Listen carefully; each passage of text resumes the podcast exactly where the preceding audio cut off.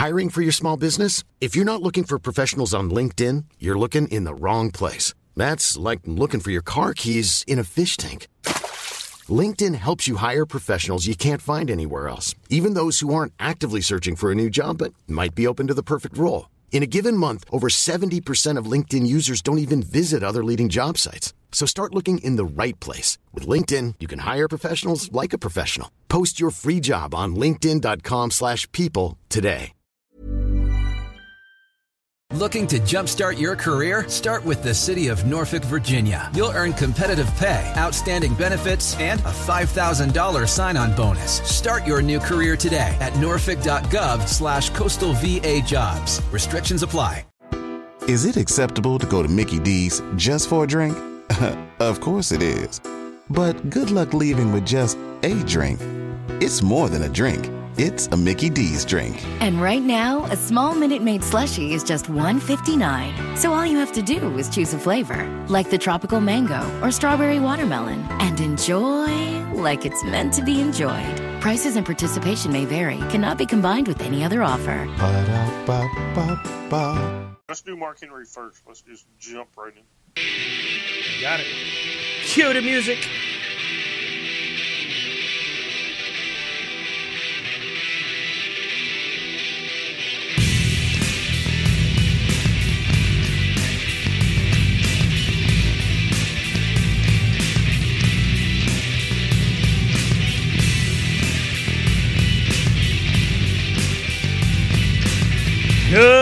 Everybody, and welcome to another edition of the longest episodic running podcast.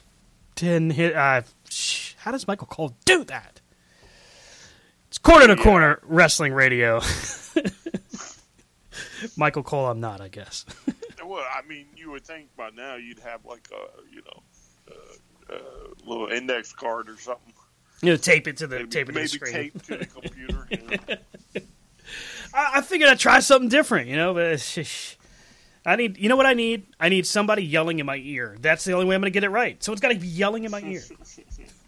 You know what I need? What's I that? need. ooh, Uh, I need for these people that are compiling all these uh, lists. You know, like best match of the year, and tag team of the year, and weekly rankings across the globe. Hmm You know, to keep it up.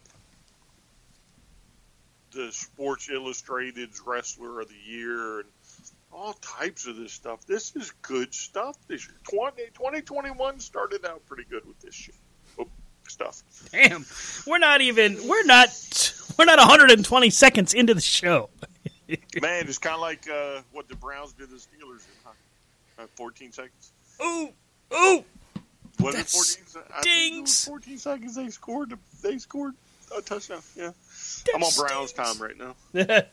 well, it's unfortunate the Browns couldn't really, you know, pull through. I believe the phrase is they laid a big old Cleveland steamer right there on the 50 yard line. Ugh, Way to go, guys. The Chiefs appreciate you, that's for sure. Although, I mean, come on. Was it kind of a foregone conclusion that the Chiefs would go back this year, you think? Um, I mean, I kind of thought so. I, I, uh, this week I was kind of hoping the Browns would squeak by somehow, but I they honestly- did, did they? I wanted to see I wanted to see Washington and Cleveland. I wanted to see an underdog Super Bowl. Cuz come on. What better story would there have been? Yeah, true. 2020 sucked balls, we all know, and to have two just complete underdog teams battle through adversity and make it to the Super Bowl, that would have been huge. I'd have been okay with that. Oh wow. I just had a picture on my Facebook about a divorcing couple dividing up their Beanie Baby collection Oh. in court in 1999. Damn. And so the one attorney is at the desk. You got, I guess, the two X's are on the floor. It looks about 200, 200 plus beanie babies. And they're kind of like, I'll, you know, I'll take this one, and I'll take this one. one, two, one. What, is it? One, one for me, one for you. One, two for me, two for you. This one's mine. and this one is also mine. oh, man. As you can hear, two thirds strong. Rob will be hopefully joining us soon. I understand that he is. Uh, uh, he's, he's got some issues. He's got some key issues. The key, the key to success, Rob, is to hold on to your keys. I know you can hear us. We're thinking of you, buddy. But in your pocket. That's what they're there for. I mean, really, don't leave them in the car, in the truck. Don't don't leave. Anyway, we don't want to kick him too much while he's down. so, Brian, hey, Hard to Kill was this weekend. Had a lot of good stuff to talk about. AEW's Dynamite uh, New Year's Smash Night 2 this past Wednesday. Um, SmackDown decided they were going in a different direction, which may turn out for the best. And a late entry that we're going to start the show off with. Ryback, as we know, and we all know that we're all huge fans of uh, the Silverback himself, Ryback. Um, wait, you what- want the what- wrench? wait, well, well, I don't know what you're talking about. Wrench? Want the wrench? Ah, we're not doing the wrench. We're doing the wrench. Okay. We're doing the wrench next weekend if you keep it up. Here it is. Here. Damn, that sounds brutal. Sounds like it would hoit. But as I was saying, I digress. Ryback has been very vocal about his displeasure with WWE. Very, vocal about his displeasure with the business. Uh, and frankly, he's just been vocal overall about his desire to see, I guess you could say, something different.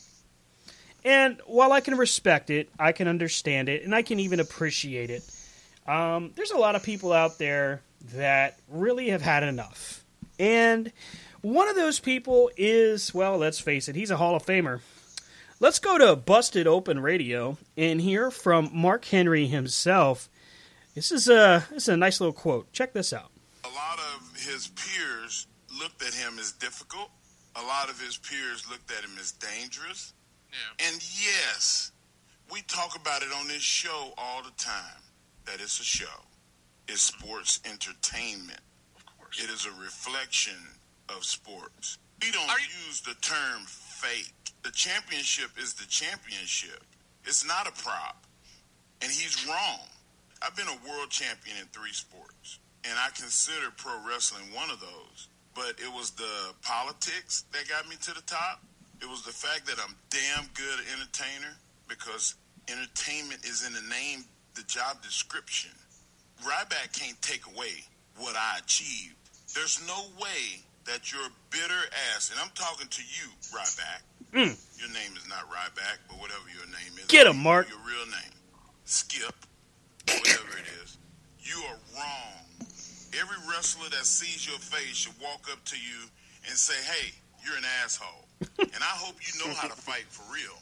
Because you know, and I know, there's a lot of people that'll whoop your ass. If I saw you, I would tell you, hey man, you're an asshole. well, and he goes on for another uh, 60 seconds, just literally vi- eviscerating uh, Ryback. But it just goes without saying, a guy who has voiced his displeasure, we'll put it nicely, uh, about the industry as hard as Ryback has. You know, hearing him get called out, it was it was one thing when CM Punk did it because I think we all had the impression that CM Punk was just unhappy. He wanted out, and I understood it. I think a lot of us respected it, in fact. But, you know, at the time that he did the interview with Colt Cabana, quite frankly, he was just upset. You know, he was venting. And, and I, I think that made sense. But now it's been six years, right? Seven years almost. And we're still hearing stories about a guy who was unsafe in the ring, who was clumsy, who was hard to coach, hard to mold, and who has literally bit the hands of every single person that ever tried to help him feed himself and feed him family. And anybody that ever tried to feed him more is literally getting smacked around verbally by Ry- Ryback because he's unhappy with the state of the industry and his treatment within it. Mark Henry, on the other hand, says, "Nope, nope, it's your fault, uh, Skip." Which I love that comment. Skip.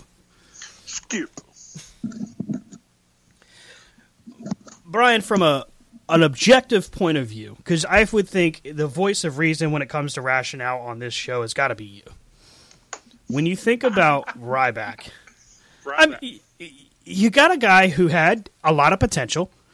Um, he had a very unique look and presentation. Some people compared him to Goldberg. I understood that comparison, but he he was unique, and he did bring something different to the table. Is is Mark Henry right to cut him down the way he has? Uh, so how do I how do this and be uh, nice about it? Uh, yeah, you're damn right he does. Um, so I mean, literally think about it, right? So there have been a few people throughout the history, course of time, that you know they they leave and they're just so bitter. You know what I'm saying? Yeah. But I mean, Ryback is literally taking it over the top, especially when he first left. Uh, he's been kind of quiet lately. Thank Uh, God. or- yeah, or maybe I just haven't, you know, seen anything. But, um,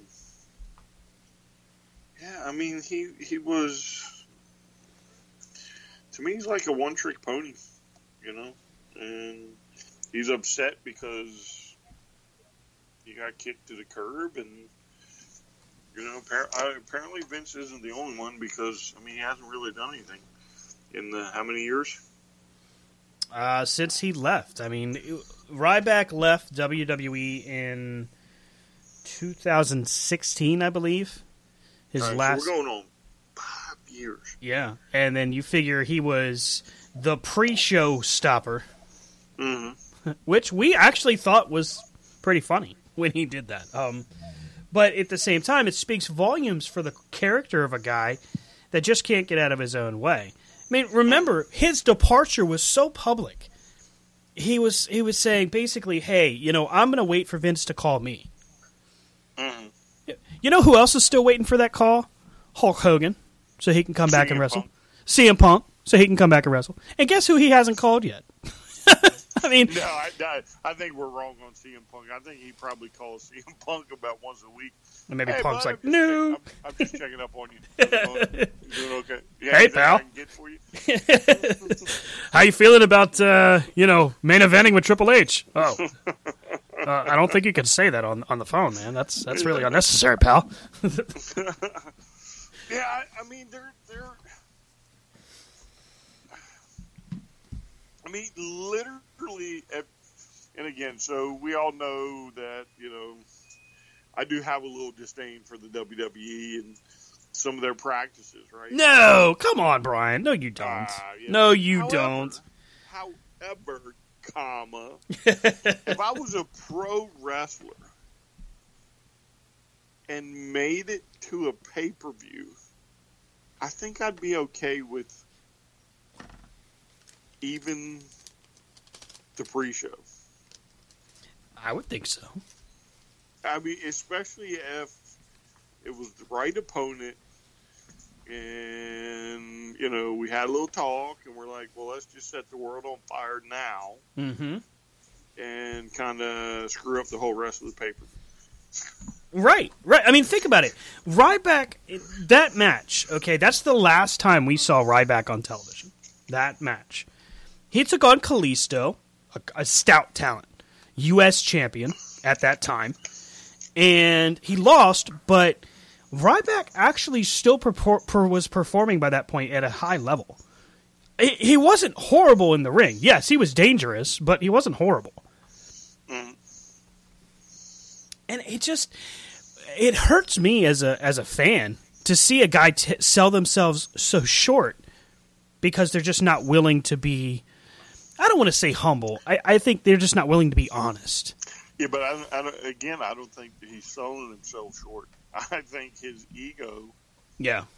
you know, is like his bicep might be a little too large, and he just cannot. I thought you were going to say dirty, but you know, No, same no. difference. you know, and again, he's not he's not the only one that you know started a career and been on the skyrocket only to let that ego get involved and you know, you just plummet to earth. Mm-hmm. Well, I mean, and, and guys do that all the time. You know, there are wrestlers that, and we're gonna watch this. We're gonna transition over to Hard to Kill. There's wrestlers that have such unbelievable amounts of talent, and they do such a tremendous job. But then, as they finish up their run somewhere, they just can't resist that urge to just mm-hmm. burn a bridge. And I get it. Sometimes you have to. Sometimes you feel like you can you can do no wrong and the fans deserve an explanation from you. An example where that's not needed would have to be from last night's Hard to Kill. Never let it be said that Corner to Corner is not a fair and impartial show. We represent all sides. Think about it. Brian is mm. the predominant AEW fan. It's it, it's and independent wrestling, I would say. Soon to be Impact. Yeah. Okay, okay. I'm, I'm digging Impact right now. I'm somewhere in the middle. AEW, WWE, and everything else, kind of. Rob is on the other side, not really in the AEW spectrum, likes WWE predominantly, and has a profound respect for the old days, like all of us do. But what we saw last night, and what we've seen over the course of wrestling history, is how the evolution of certain gimmicks and characters take place, one of which is the cinematic match. Thank you, Matt Hardy, for inventing it, by the way. In the concept of it, it typically does deliver something that you know for a fact you would not see in the squared circle. For example, the Karate Man and All Ego Ethan Page. Now, Ethan Page considers it to be uh, something that was funny and that would pop fans. Uh, I, for one, was not impressed. Um, and you know what? Having spoken to Mr. Page himself, I feel comfortable saying this without really having concern of the potential blowback from somebody whose nickname is All Ego. Um, that was the single stupidest wrestling segment I have ever seen. And let me just tell you, I watched Katie Vick as it happened on Raw. I've seen a lot of stupid crap. But having the Karate Man rip out the heart of All Ego Ethan Page, spoiler alert, I'm sure you're all concerned, was the stupidest thing I've ever seen. And then to publicly go out there after the show's ended, after the pay per view is done, and basically blame Impact Wrestling for lazy editing.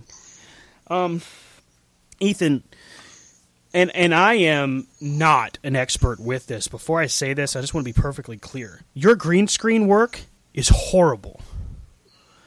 And the fact that you thought this comedic whatever shish kebab you call it um, was deliverable for a wrestling pay per view really speaks volumes for the size of your ego. Can um, can I take just a second? Yes, go right ahead. Uh, the statements made by one Stan Grub are Stan Grubs and Stan Grubs alone, and do not necessarily. Um, what's the word I'm looking for here? Reflect. reflect the thoughts and um, of corner to corner and um, Robin Brian And newattitudemedia.com. and, yep, and newattitudemedia.com. There you go.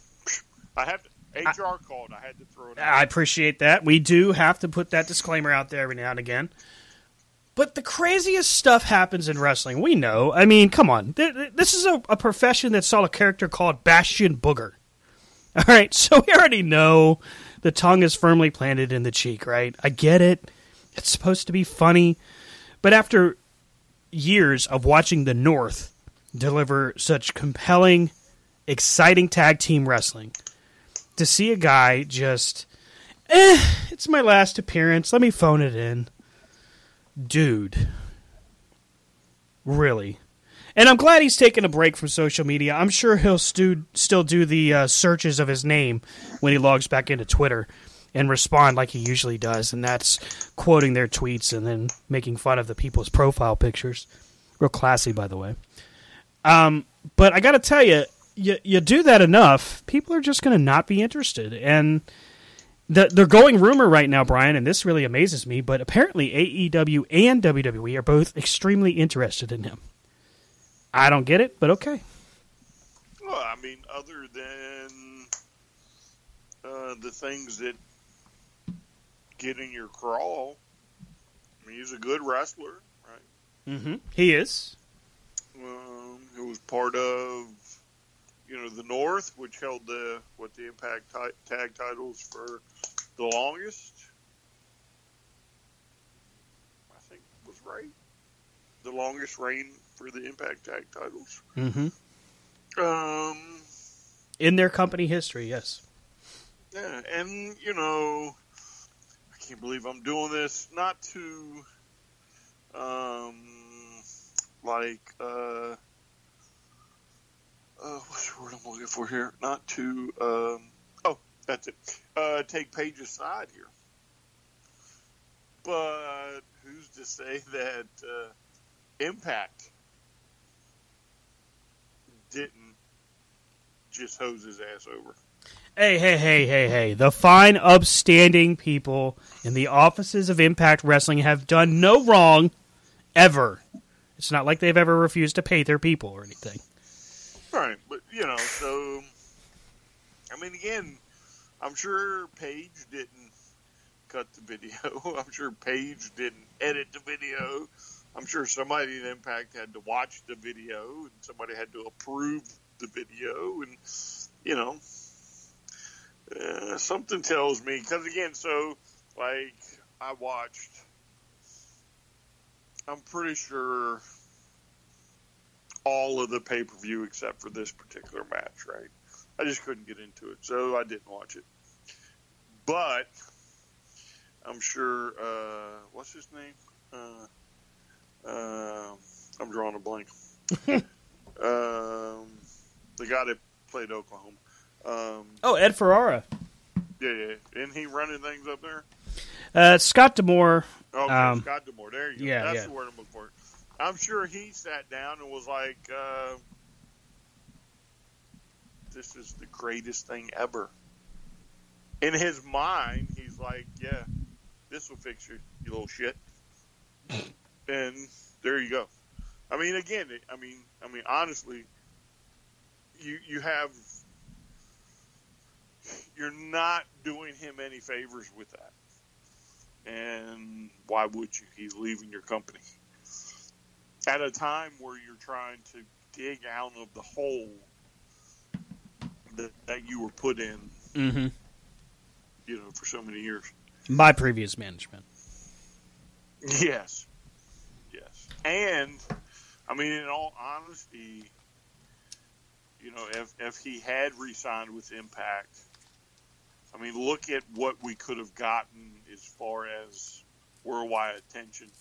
Oh, yeah. the North and say the Young Bucks, the North and FTR because Lord knows they were trying to set it up, and you know that got thrown against the wall. Uh, any number of other tag teams they have. Well, and, you know, hopefully Josh Alexander continues to do well. I think he will. Um, outstanding performer in his own right. But, you Well, know, not a, not not in the pre-show. Uh, well, yeah, he's not going to do himself any favors by that. That's for sure. uh, you know, but and I wanted to make sure that we got the the quote unquote negative out of the way because, frankly, uh, Hard to Kill was a great pay per view last night. Um, I feel like Impact has been, and I said this on Twitter earlier this afternoon. Um, Impact has done a lot of tremendous work, and and hey, Brian, we all can admit that we have put that nail in their coffin more than more than enough.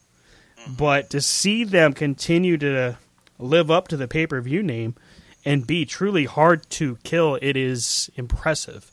Um, in their partnership with AEW, uh, Don Callis, if he's truly the brainchild behind that, him and Tony Khan, then hey, kudos to both because that is some out of the box thinking that they put together. And last night really delivered in a big way.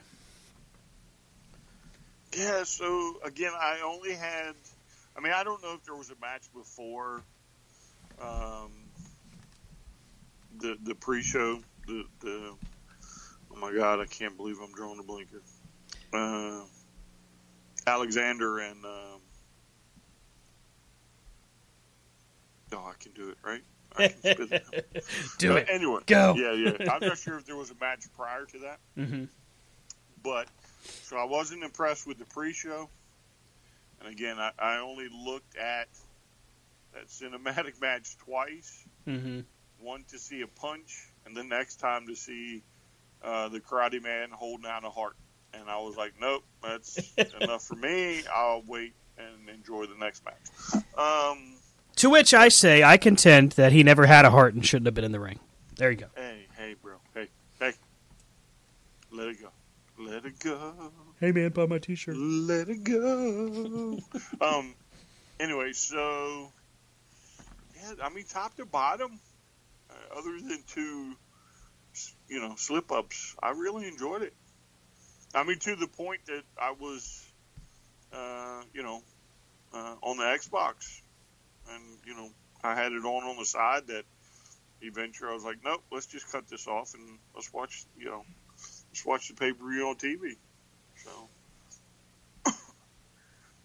Yeah, I mean, I feel like uh, I, I feel like with what we've seen with Hard to Kill, hey, I I don't have trouble saying that I'm glad to been who to have been wrong all of the times that we've said that they should just close the doors, um, because last night was was good stuff. I mean, I did not catch the pre-show, uh, so I missed actually Madison Rayne's announcement that she was retiring. Um, I feel like uh, when it comes down to performers in the knockouts division, but also Impact Wrestling's commentary department. Um, you know, damn, what a loss by seeing Madison Rayne retire. Congratulations to her on a hell of a career, but uh, wow, what a loss. Yeah, um, so they announced it on the pre-show, and then somebody gave her flowers, and the screen kind of went to uh, like one of those, um, um, you know, filler screens. Mm-hmm. and then for mine anyway. And then I sat there for about five minutes.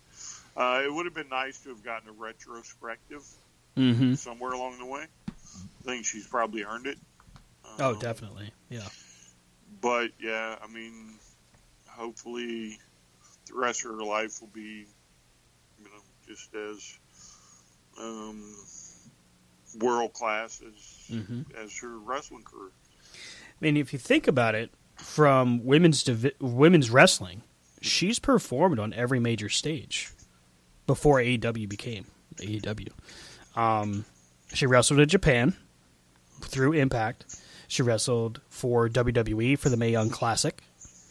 She, uh, of course, Impact and TNA Knockouts Division Tag Champ, Women's Champ. Um, the commentary she did, I've I've been singing her praises for months of just how great of a job she does because she knows exactly where to draw attention during a match, and um, I, I'm that's what I hope to be able to do when we go back to work for UCW when things get back to whatever normal looks like. That's what I hope to be able to do as I continue to grow. Um, and so I Well, really I mean, as long as I'm at the table, anything's going to sound good. Well, there you go. I mean, hey, if the Doctor of Desire is there at the table, what the hell? Why, why, why am I even there? Why am I even Yeah, there? They don't need me. that's right.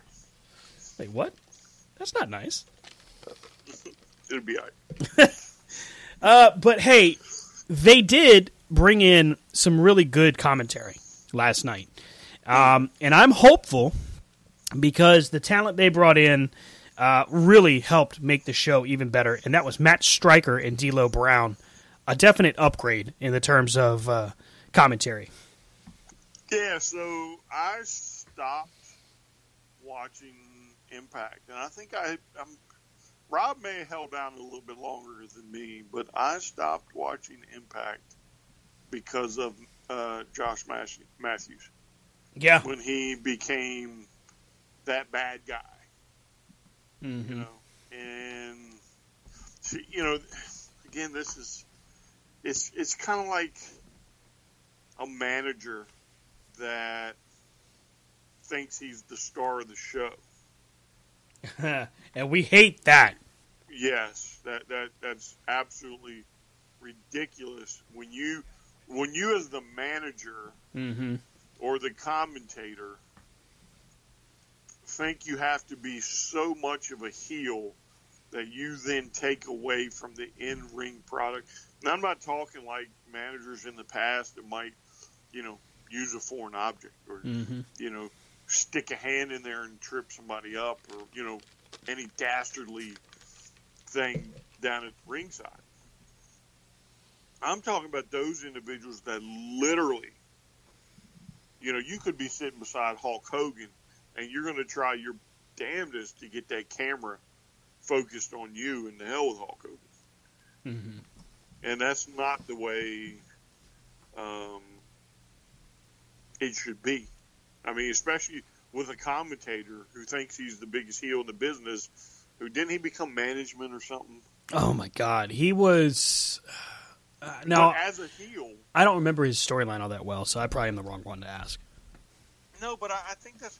I think somehow or another he was like management or making decisions, and it and Josh, you're okay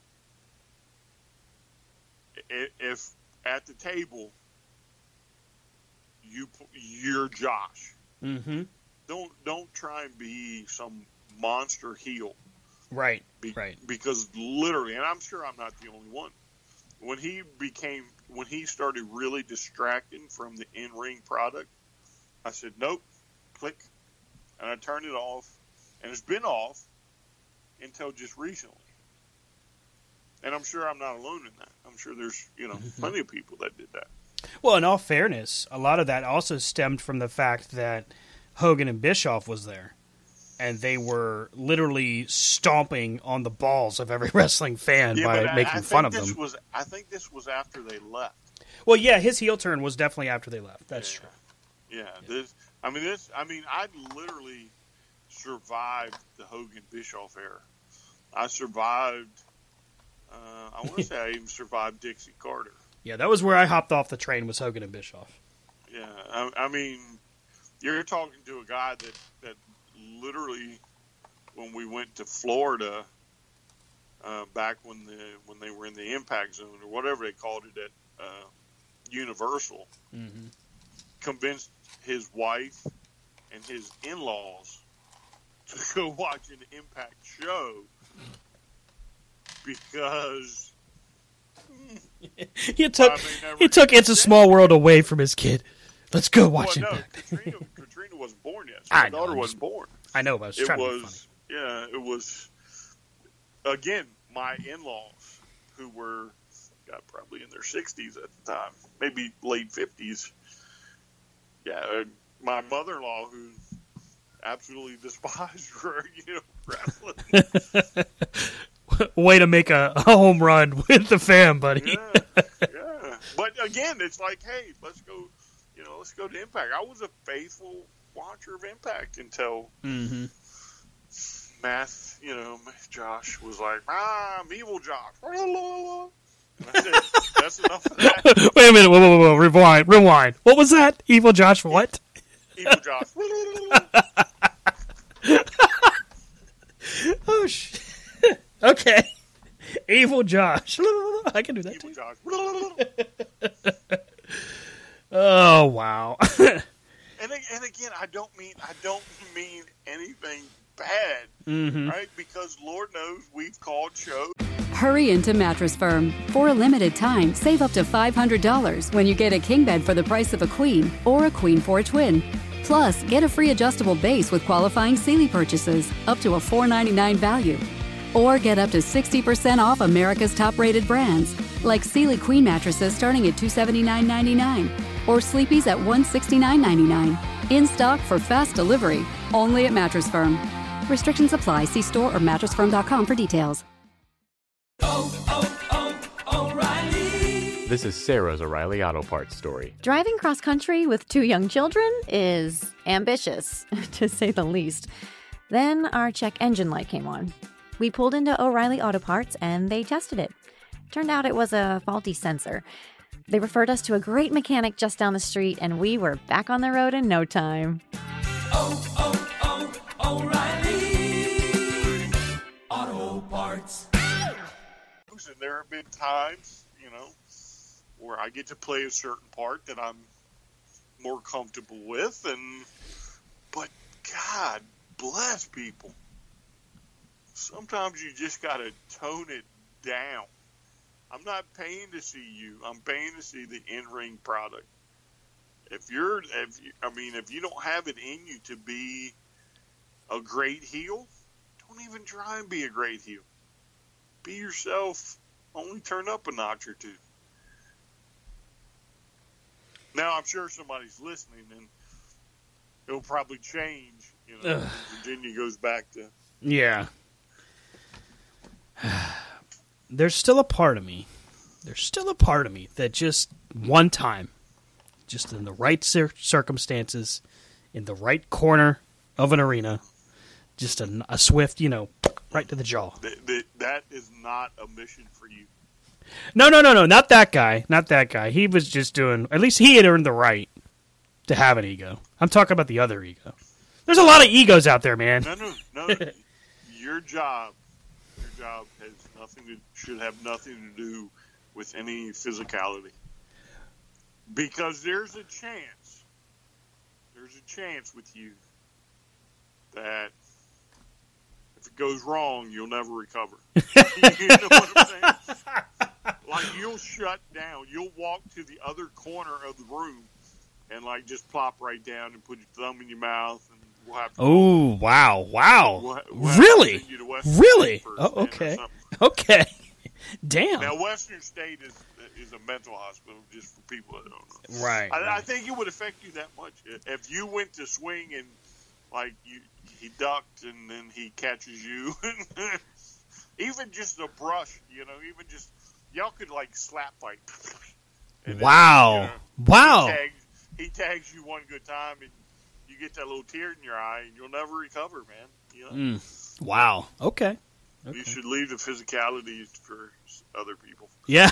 Okay. or or you can find somebody to hold his arms. That way, that way you can pull off the punch without without missing. Wow. If you miss, if you miss, you're gonna get it. You'll never live it down. I would probably be the guy that would just try to talk him into throwing the first punch. Well, that's the problem. That, that's what I'm talking about. So y'all would y'all would be there for like 45 minutes, Going back and forth. Yeah, oh yeah, back and forth. yeah. Oh yeah. and then and then I'd be like, I'd be looking around and find the, find the wino on the street. Be like, look, I'll buy you a bottle of liquor. You go over there and punch both of them. Bump fights. Hey,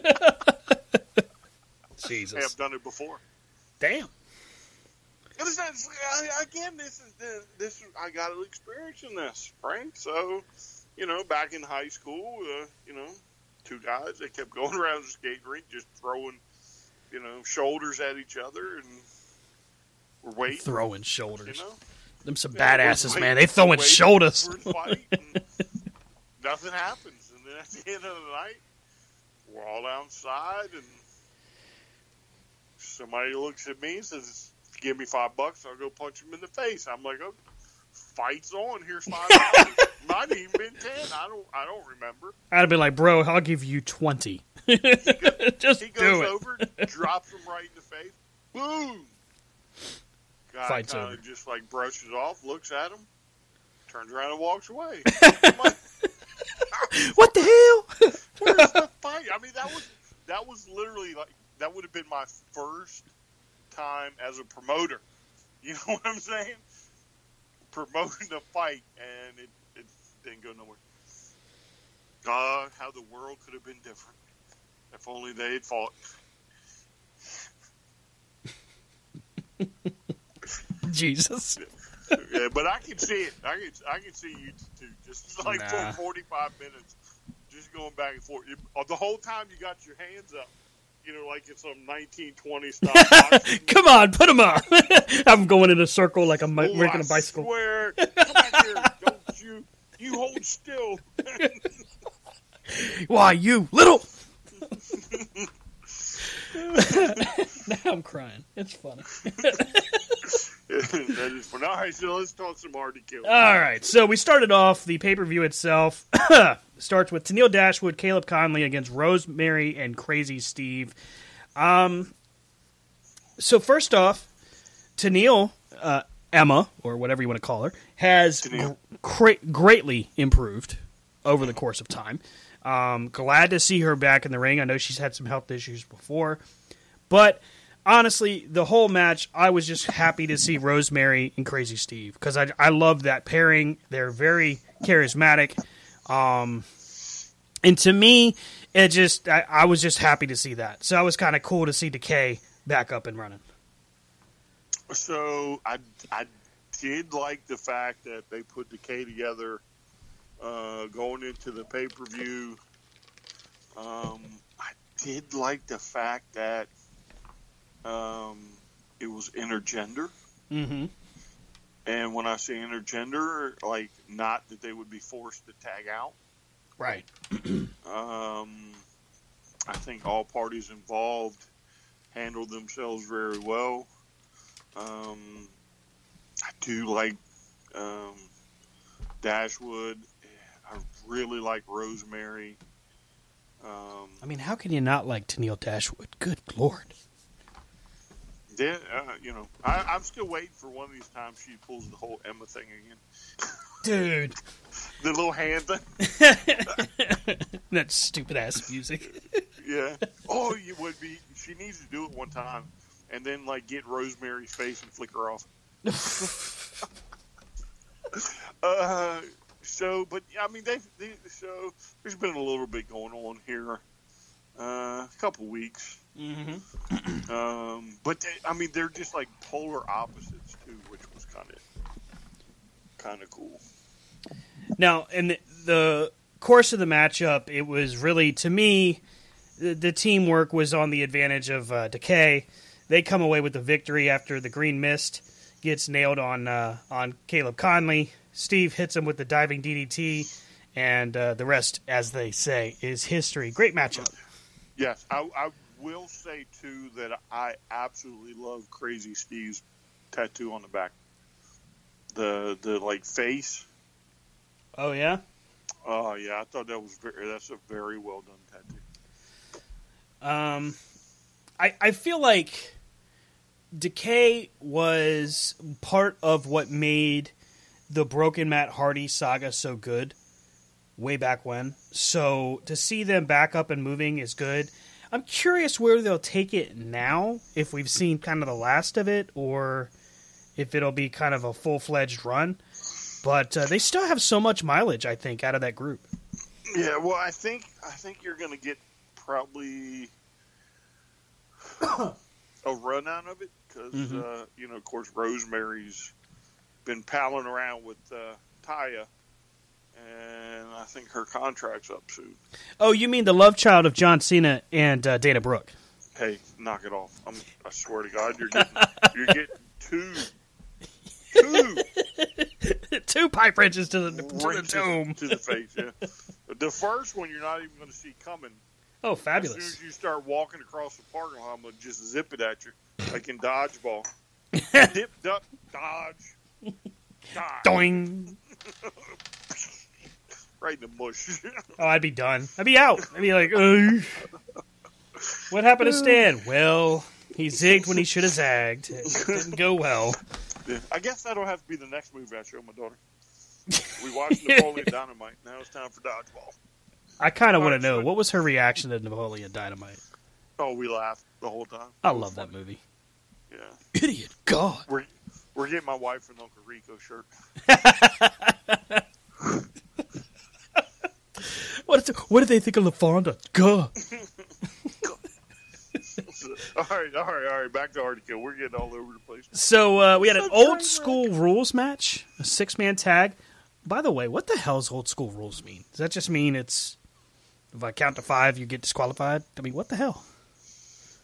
Mm, I don't know what was the match. So we're talking Eric Oh, Young. you talk about the uh, uh, um, Tommy Dreamer, Rhino. Yeah. And cousin Jake against uh, Joe Doering, Cody Deaner, and Eric Young. I, would imagine that the stipulation was probably put in there as a way to make it appear that Eric Young and them weren't going to cheat. Yeah, well, that went a whole heaping heaping lot of great. um, I, I love Eric Young, man. I love watching him. I, I and I have such love for Tommy Dreamer, but both of these guys, in my opinion, still still to this day, I feel like Tommy Dreamer could do a main event run and still just be tremendous. Um, and I get rid of that top knot. yeah, he just just cut your hair, bro. Just cut your Yeah, hair. bro. Cut your hair. Look, man, I had to accept I was going bald. Okay, you can do this. Yeah, I can't wait for that. On the next UCW, Tommy Dreamer. Uh, Stan, you got an interview. Ah, shit. Tell about it. Tell about the. I'd be like, Mr. Dreamer, um, sir, that would go only slightly better than the first time I met him, where I did but didn't call him a dick for turning down an interview. Wow. You don't remember? No. Okay, so-. Awesome Wrestling Entertainment does their their pay per view Night of Legends, which we are going to be doing a watch along. I did find it's all on YouTube, thank God, so we don't have to pay anything. but anyway, so we, we're we're at the meet and greet. We've talked about it quite a few times. We met a number of different people, but there's Tommy Dreamer, and I'm like, man, I'm so excited! I get to finally meet Tommy Dreamer. Now, previous to this, I had asked Tommy three or four times if he would be able to able to do an interview for um, the show I was doing at the time, which was this very ring. Yeah, you can find it over on uh, archive.org, and eventually I'll be loading it up on the website. Anyway, he of course respectfully declines. He's busy. Um, finally, I get him to respond to me one time where he's like, "Let me check and see what I can do," and then he ghosted me. Never responds. So we get there, we're doing the meet and greet and everything. I'm like, hey, yeah, I guess we just couldn't get schedules done, you know. Never did get a response back from you, but it's really cool to meet you. I'm a huge fan.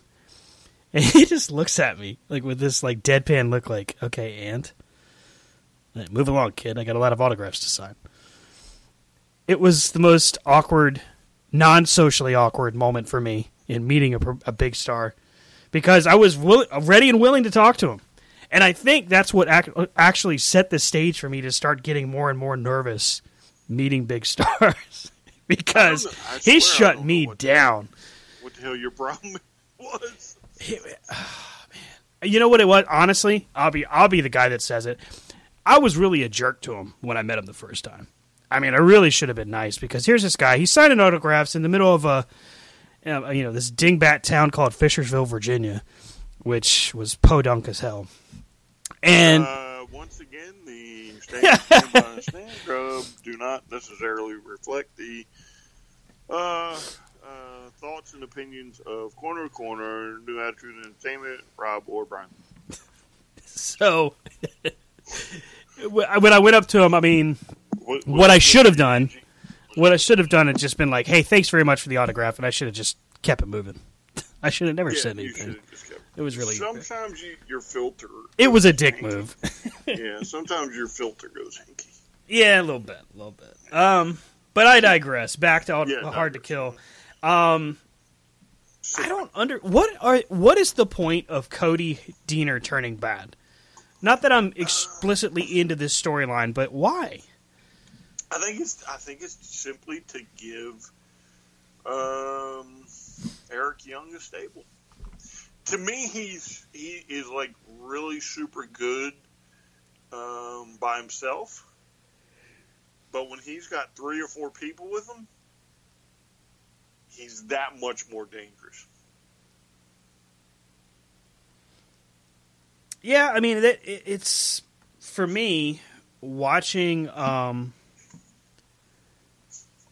for me, watching what Eric Young does, I, I have to agree because with um, when he was part of Team Canada as as like the non-Canadian member, he was really funny and he shined doing that with his comedic role. With of course uh, Sanity, he was tremendous there. Um, so I mean, I feel like he does shine when he has that kind of a role. hmm Yeah, so he's he's just to me he's more maniacal, more um, dangerous. I mean, to me, he's just more dangerous Mhm. when he has when he's surrounded by people. I mean, look at look at um, so he comes back. He what wins the title, holds it for a bit, somewhere in, uh, somewhere along the way, Joe Doering shows up, which I think was after he lost the title. Um, so now you've got the, you know, this crazy bald dude and Joe Doering, who's just a mountain of a man, and it's not good enough. Right. they they got to go get the crazy cousin from you know, by God, West Virginia, and uh, Well, are you trying to say something against West. Virginia there? no, no, I'm just saying. You know, I don't know. He could be Kentucky. It's probably more Kentucky or Tennessee. Oh, so you're saying it's really them people? Yeah. Well, no, I The thoughts and opinions of uh, one Brian. the thoughts and opinions of Andrew do not reflect Damn it! Damn it! He turned it all around. No, as soon as you said them people, I was like, oh, here we go. And what do you mean, them people? What the hell? So anyway, I just I think he's more. I think he's just more dangerous Yeah, yeah. in, in a group. Uh, let's see here. And then we get to Jessicka Havok and Nevaeh taking on Kiera Hogan and Tasha Steelz for the vacant Impact Knockouts Tag Team Championship.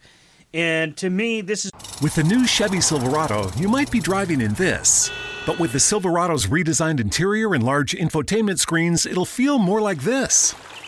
Introducing the new 2022 Chevy Silverado. Find new upgrades, find new roads. Chevrolet. where the pay per view really, really got moving. What a great tag match. These women laid it out there. Um, and honestly, by this part of the pay per view, for the FTW Prediction League that I'm in over through Facebook, I was pissed because none of my predictions were going right.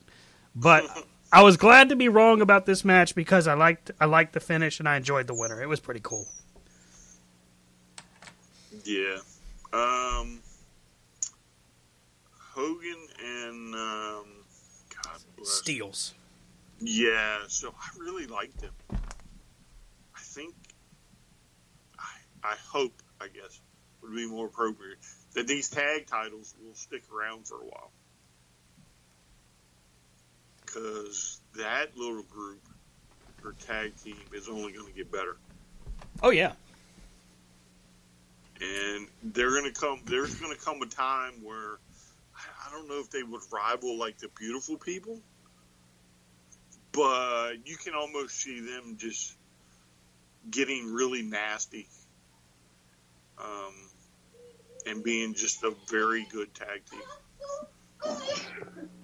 So I was uh, today years old when I learned that Nevaeh is actually heaven spelled backwards. I didn't know if you were aware of that, but uh, Uh, yeah, yeah. Congratulations, welcome, welcome. Wow. All right. Um, hey, you know one of the things that stood out about this matchup that really, really continues to impress me is Jessicka Havok. Um, I always try to be careful. Jessicka Havok is a bigger girl. Put it this way. Um, definitely wouldn't categorize her as like overweight or fat, but she's bigger. She's thicker. Thicker. Thank you. There's the word. Um, but her movement in the ring is very, very fluid. And she is really crisp with just about everything she does. So whether she's selling or whether she is just delivering punishment, it looks so good. And it made this match even better.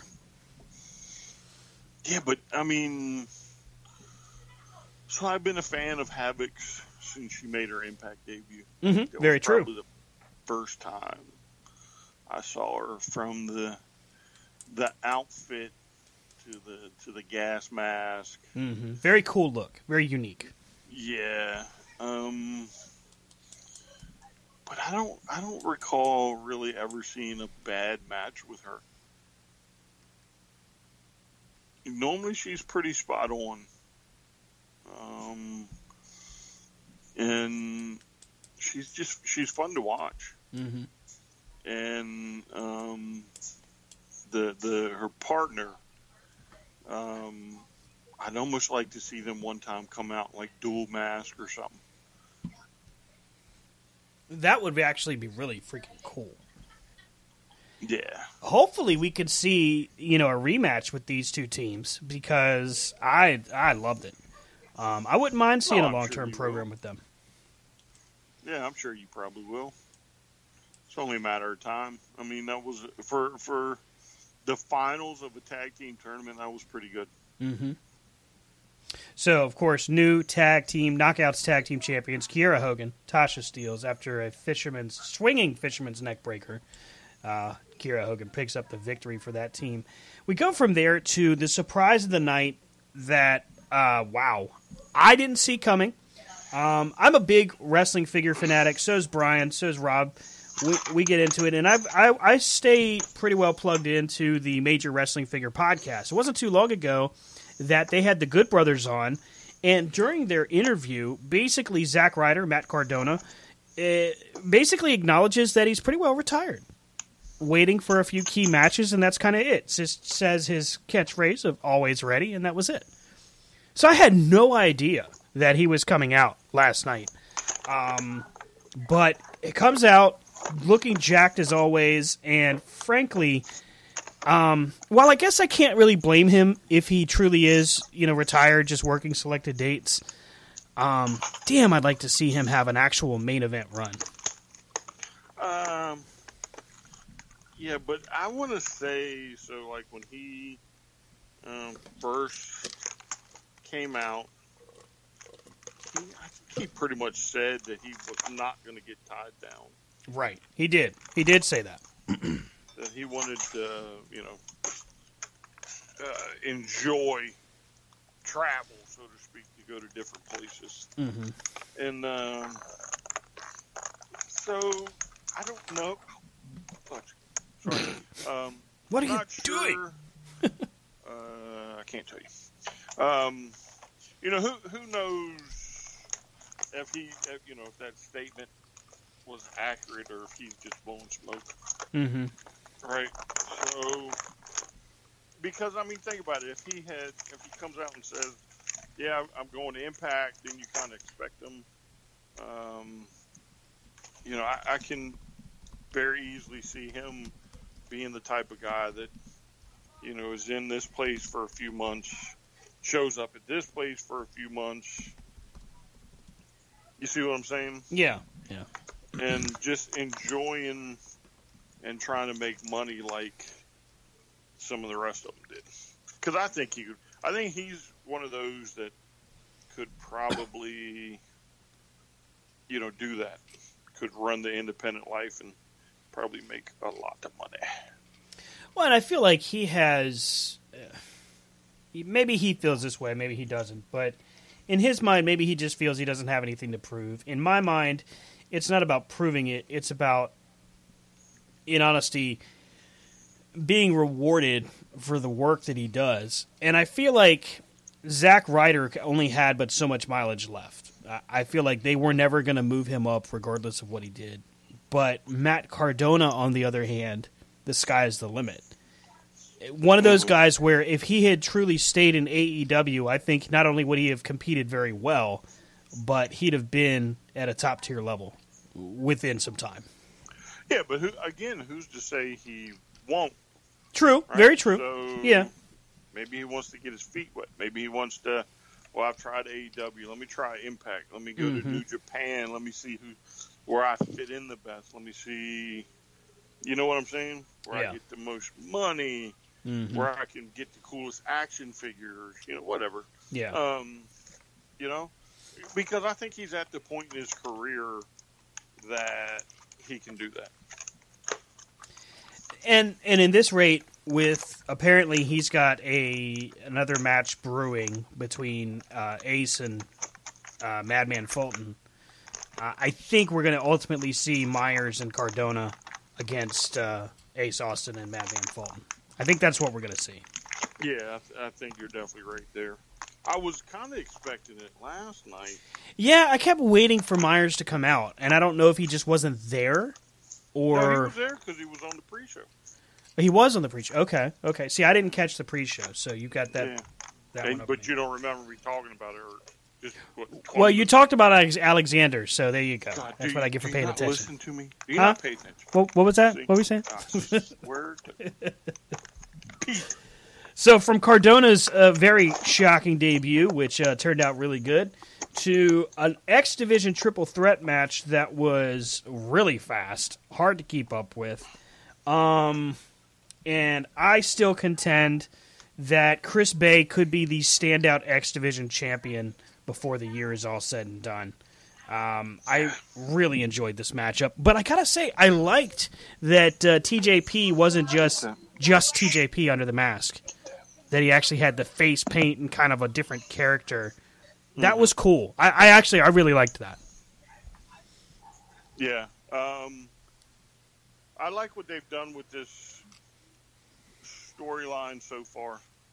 Um, as far as, um, you know, the the whole Manik thing that's been going on, Mm-hmm. Say probably a month now. Um, you know, who's under the mask and Mhm. all that all that craziness.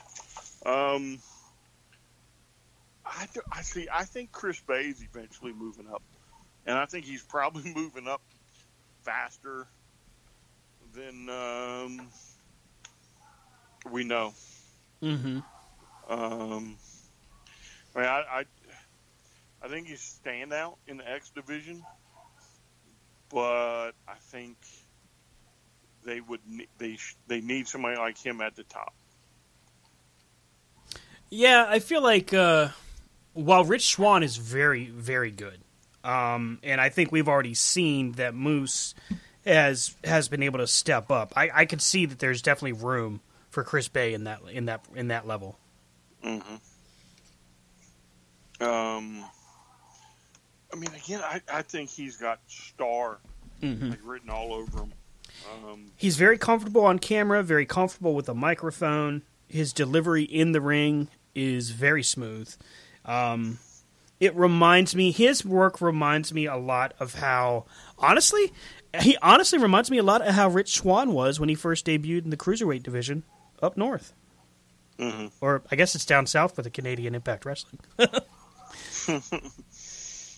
so yeah, I, I mean, again, there you know somebody like him doesn't come along, but every so often. very true.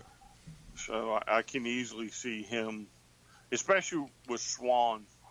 I think it would be easy transition um, for him to get the title off of Swann.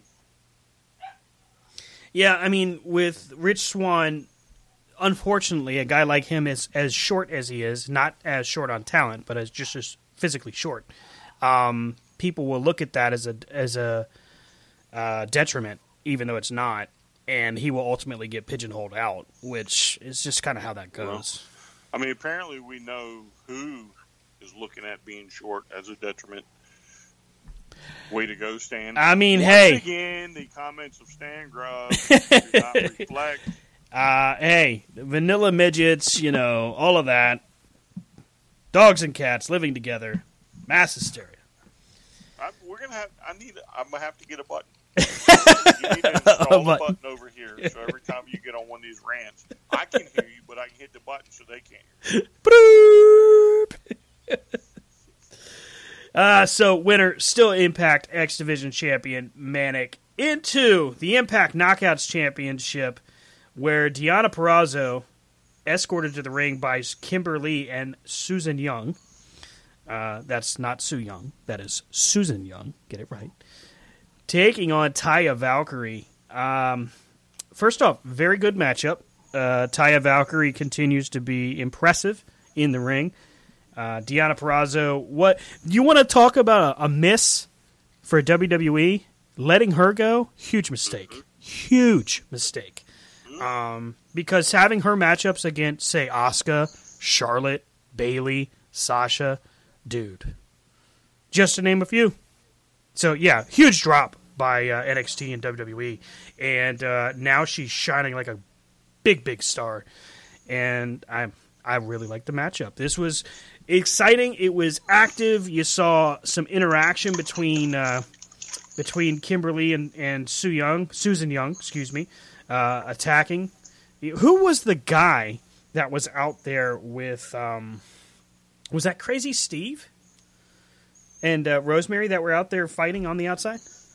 Well, I mean, everybody got tossed. Right, right, which was hilarious because Susan Young is taking. I guess she was filming it on her cell phone. like she's a Karen. Like I'm calling the cops. Look, this is what's happening. Yeah. Um, I'm I'm glad that they because hold on. Taking care of business up in there. You know, looking at uh, this matchup, one of the things I really did enjoy was seeing Purrazzo and Taya, the way they went head to head and just really pulled out all the stops. I mean, we saw Fujiwara arm bars, we saw big backdrop drivers that uh, the one that Taya hits towards the end of the matchup really actually looked like it could have hurt Purrazzo really bad, but thankfully it didn't. Yeah, um, these two match up uh, really good, I think. Um, Purrazzo, you're right though. The WWE clearly missed its mark on that. Mm-hmm. Um, and um, now they get to pay. Yeah. Um, you know, I, I think the the match, um, while maybe not being the most technically sound thing in the world, Mm-hmm. showed a lot of, uh, uh, I would say, kind of like uh, like brutality. I mean, there were a lot of Yeah. you know stiff um, punches and everything. Uh, the one um, where Taya uh, almost drives Purrazzo through the through the mat there uh, when she stomps on her back. Mm-hmm. Yeah. Um, yeah. All um, I could envision was again- just a vertebrae snapping. Yeah, yeah. yeah. But I, again, though, I do like oh, um, that uh, the they are like showcasing uh, Deonna. Right? Just I don't think she's Yeah. had anything like or not had, but like looked at in a light other than her being champion. You know, since she came. Yeah, and this is one of those times where you you said it best. Uh, WWE, yeah, they definitely missed the boat, and they're gonna eat. They're gonna eat this because Purrazzo is only getting started. When you really look at it, her matchups, if as they continue to go, um, we're gonna see another match between her and Taya. I'm confident of that. Her and Tenille would be a great matchup. Um, as we continue to see the growth of Kiera Hogan and Tasha Steelz, so we'll probably see matchups there. Havok and Purrazzo would be good. I mean, there's a lot of potential for solid matchups to go for years, not just the end of this year, but years. Oh yeah, um, because again, uh, to to me, Impact they know how to showcase their women. Mm-hmm. Um, They always have. yes, and I think that they they found the right one, Yeah. at least to carry them forward um, for now. Now, if you're if you're looking or keeping track at home and looking at the air order or the match order, the next matchup was, of course, the Karate Man versus Ethan Page. We already talked about that. So Skipping. after that, you want to talk about brutality. Um, I'm not a fan of Sami Callihan. I never have been, but holy shit, this match was brutal.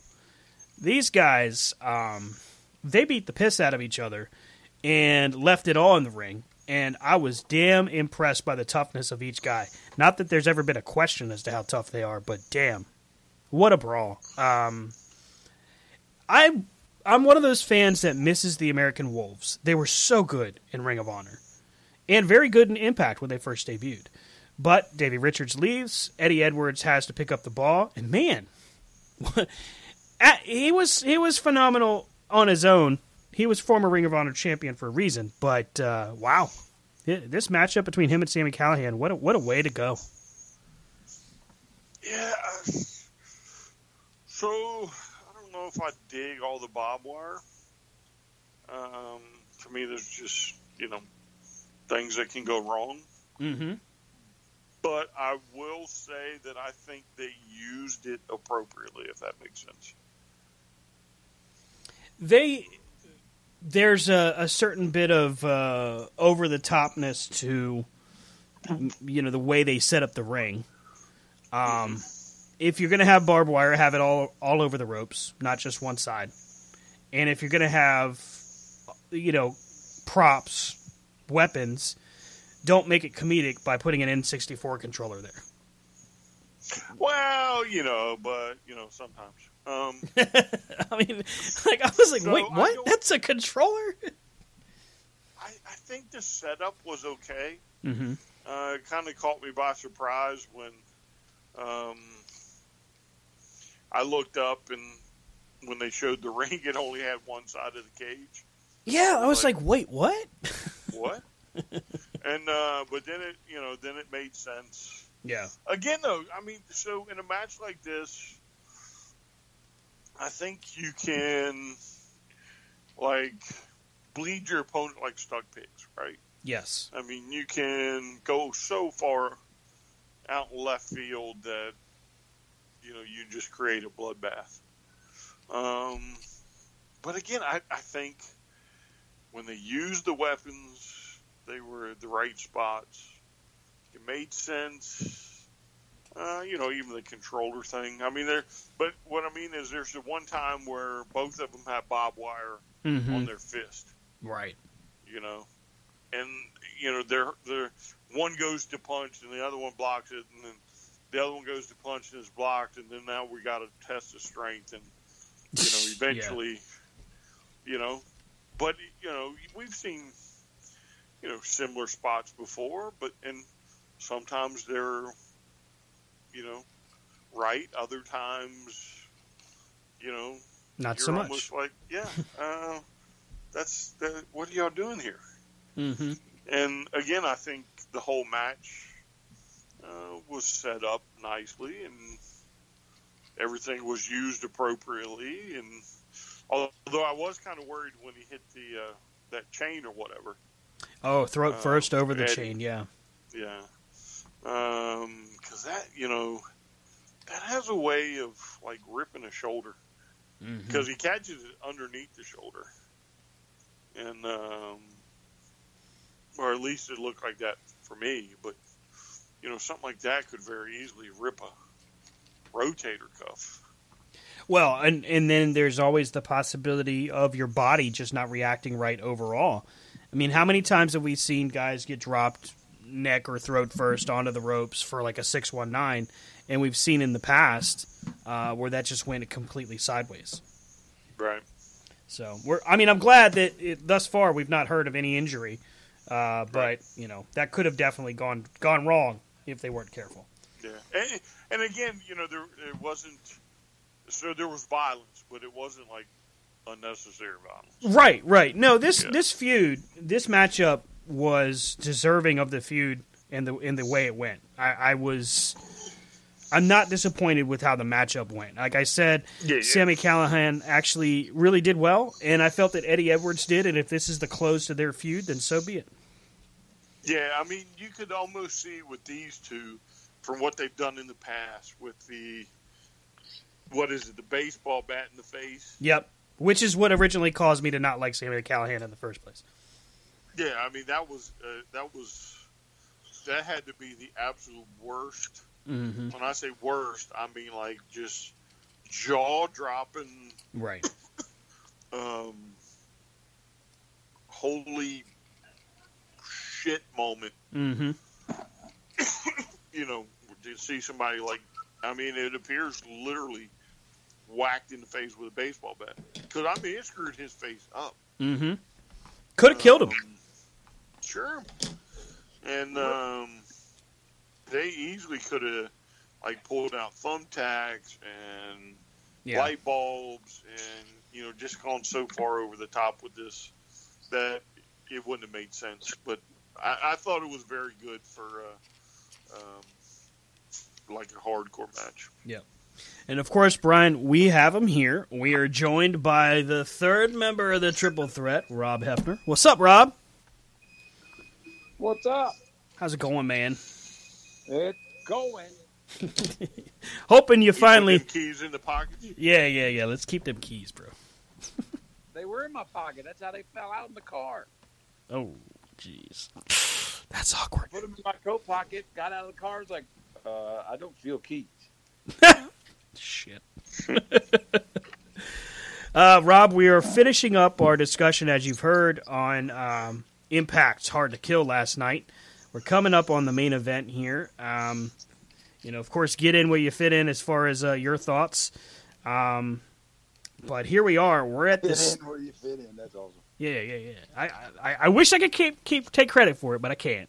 I stole it from uh, NFL on Sirius. Anyway, we're at the main event. It's Kenny Omega and the Good Brothers.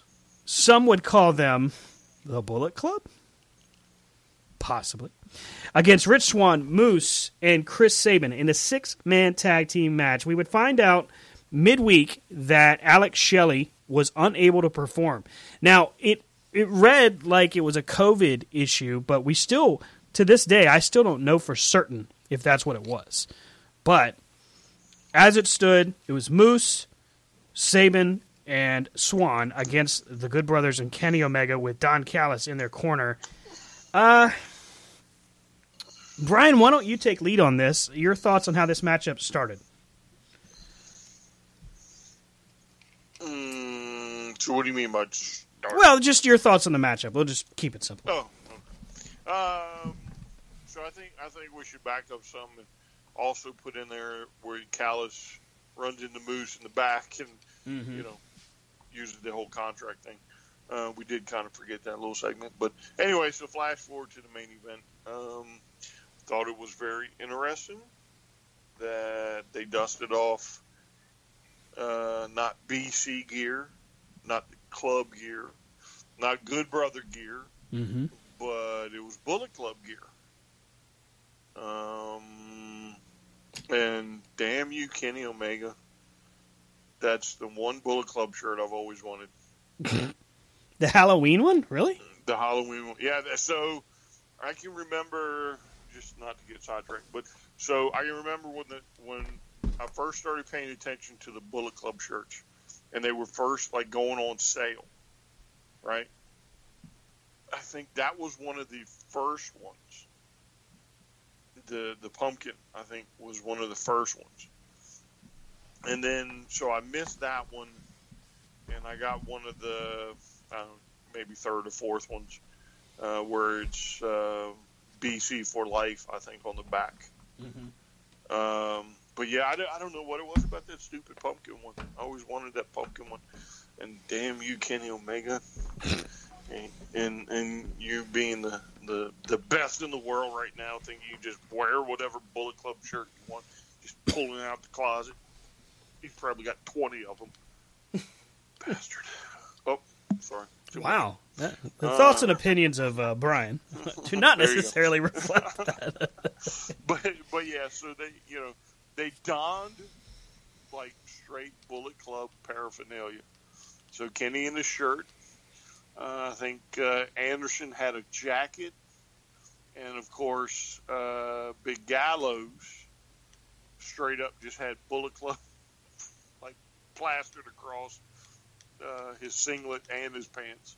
Um, so there's no doubt, you know, that either they're thumbing their nose at New Japan or we have a working agreement between AEW, Impact, and New Japan.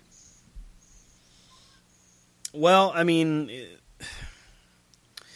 the hinting and dancing around of it seemingly ceased this past Wednesday, um, as Bullet Club was just totally said multiple times, shown multiple times, logos, all of that. Any copyrighted or protected material um, was definitely out the window at that point.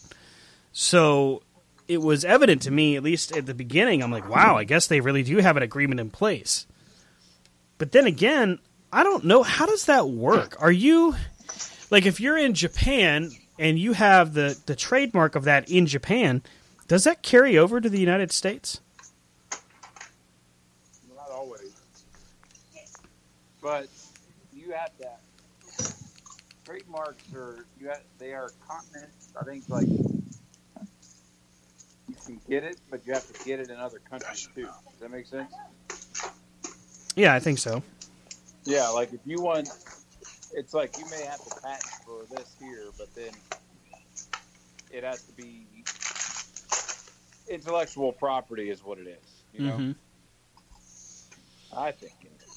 But, But I, I know mean, nothing about patent law, so yeah. um, something tells me though, because it's not like the first time we've had this kind of uh, um, situation with uh, New Japan Right. Bullet Club shirts. hmm And I want to say, like last time, um, they kind of dried up uh, because New, you know, when Cody and Omega and Page and the Young Bucks all left, um, New Japan really took a disliking for anything Bullet Club to be shown over here. And there has to be something because I, I really don't see where Vince wouldn't have capitalized on Bullet Club. Well, and that's just that's what I'm thinking because you have a majority of the original Bullet Club in your hands, you know, literally on the same roster on your payroll, and you don't ever take advantage of it, not even once. Yeah, I mean, you have one of the original members. Yeah. Well, actually, two of the original members in Mhm. uh, Balor you know, when he was Prince Devitt and Anderson. Mm-hmm. So, as far as the matchup itself was concerned, um, you know, there are times when it comes to Moose where I'm just like, eh, you can take him or leave him. But in this matchup, we got to really see just how strong Moose really is. Um, he hit a collar slam, kind of like the rock bottom, on I want to say it was Gallows that I about popped out of my seat for because Gallows went way up high for it and just drilled drilled him down. Um, then of course there's never mind the uh, the Spanish Fly that Moose delivers. Oh, listen. so what the hell? Wow. When he did it and he got up there Mm-hmm. and there was that movement to get in the right position, I just knew they were going to kill each other. I just knew that Omega was coming down on his neck or, you know, something bad was about to happen. But he pulled it off, surprising me. But um, that was that was good for a, a guy the size of Moose. Now we get we get five different V triggers during this matchup. Ultimately, um, just the V trigger that Omega nails on Swann, and then hitting the one winged angel that seals the deal. Um, I was I have to agree with Sonny uh, Sonny Chase from the uh, corner to corner chat. Uh, I was surprised that Rich Swann took the fall on this matchup. I really, really didn't think that was going to take place because, right again, going back to those old, old rules of a big supercard, neither champion's going to lose, right? So I was really surprised to see a clean pinfall. Yeah, but it's not. It's not a supercard, and I, I think so. We, you know, it, to me, the the Omega versus Swann for the title, title for title, Mm-hmm. you know, may or may not ever happen. Who knows, right? But Right. as far as like last night, I think Impact is giving the rub to AEW because AEW is in turn giving the rub to Impact. You know what I'm saying? So AEW is bringing Impact viewers. And then, well, you know, Omega's one of the best in the world. Some consider the best in the world. So let's let him go over Swann cleanly. And then as we move forward in this arrangement, maybe we get the title for title match. Well, and and then, you know who knows what happens there. But I mean, it's a six man match. It's it's. I mean, it's no different than you know what the WWE does. I mean, think Mhm. of how many times the WWE's done it, where somebody pins a champion. Oh, she- she'll be first in line. You know, that, or he's first in line now because he pinned the champ. right, right. You know what I'm saying? I think I think they just it's that same stupid formula. Kenny pins a champ clean. Well, guess what? Now he should get a title shot. The outsider gets the title shot. Damn. Stupid old school storylines. so, but I, I mean, I did enjoy this match. I didn't think I was going to like it with Moose, Mm-hmm. but Moose brought it. You know, I actually think I liked it better than what I thought would take place with the guns. No, see, I wanted the guns. Well, I just didn't want to see. What I didn't want to see was the Good Brothers just throwing Shelley and uh, Sabin around. You know what I mean? Because they did that plenty to Swann and to Sabin. So to have Moose in there to kind of have some some size made it okay. At least for a little while. Maybe we don't know how this is going to end. Mm-hmm. So I mean, Yeah. that's that's that's what that was what I really took away from it. Yeah, again, I, I you know I wanted the guns, and I Mhm. was very, I was pleasantly surprised by Moose's performance. Yeah. And I, I, I, and so if I had to pick like a star of that match, you know, somebody to give the old platinum star from school to, I'd put it. I'd, I'd give it right to Moose. I, I, Yeah. I think the kid. I think he brought it. I mean, it's been a long time since I've seen Moose do like that. it really uh, it, it was a pleasant surprise. You know, I'm glad to see stuff like that take place. A solid, solid pay per view delivered by Impact. Um, and hey, they should feel good about it. You know, it, ride the wave because this was a great, great show, and uh, they deserve a little bit of time to enjoy their success. Mhm. Oh, and uh, we should also mention that uh, Moose did say something about showing up on AEW. Mm, man. So, would you have Moose attack Kenny Omega? No, so I think Kenny and Swann are kind of sewed up, Uh-huh. right? If we have this proverbial super show, I think they're sewed up. I think Moxley is sewed up. Um, I think probably the Young Bucks are sewed up. Um, but somebody like Brian Cage Ooh, okay. for the FTW World Title. Oh, jeez. um, you know, where these two monsters could just go beat the tar out of each other. Mm-hmm. And you know, they, they you know they- they were together in Impact, so they'd be used to it. Um, you know, something like that. Um, him and uh, Lance Archer. Uh, you know, so just two big behemoths Mhm. and just turn them loose and let them just beat the tar on each other. Rob, with your with your uh, opinion here, looking at Impact and AEW's partnership and how they've really shined each other, where do you stand on this? Is this a long term solution? You think this is a short term gig for uh, for Impact, or do they have a longer longer plan in place? Well, I kind of think it. I I hope it's done. If it's done smartly, like obviously, you know, they're a lot smarter than I am because they're in the business. But uh, but I would use it long term, but only when it suits the brands. Does that make mm-hmm. sense? Like, sure, it wouldn't do like, you know, every week it's an Impact person versus an AEW person, but like when storylines cross, you know, knowing that, you know what, Luke Cage is saying no one can take me, no one can take me, and then all of a sudden, like Brian said, Moose shows up. You know, like, hey, I was sitting over there and was hearing that you were you, didn't have enough competition. You know, or like you got the expedition of gold or something like that going on, then you know, yeah, relevant. I think used in the right way, it could be a long term goal. I think if it's every week, then it turns into a Raw SmackDown type thing. Mm-hmm. You know, where we always complain that we wish that if they're going to have the brand separate, then they'd have brands separate. You know, right, right.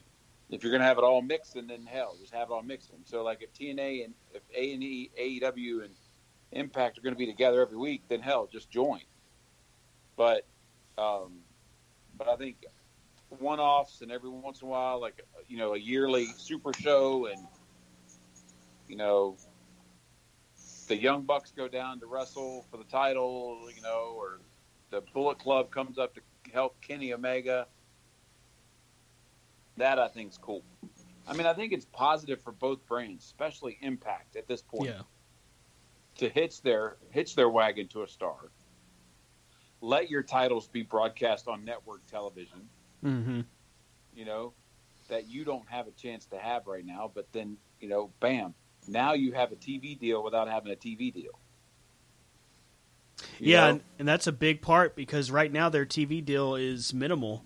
Um, you're able to find them on Twitch. You can catch them on AXS, but less and less cable networks seem to have access anymore.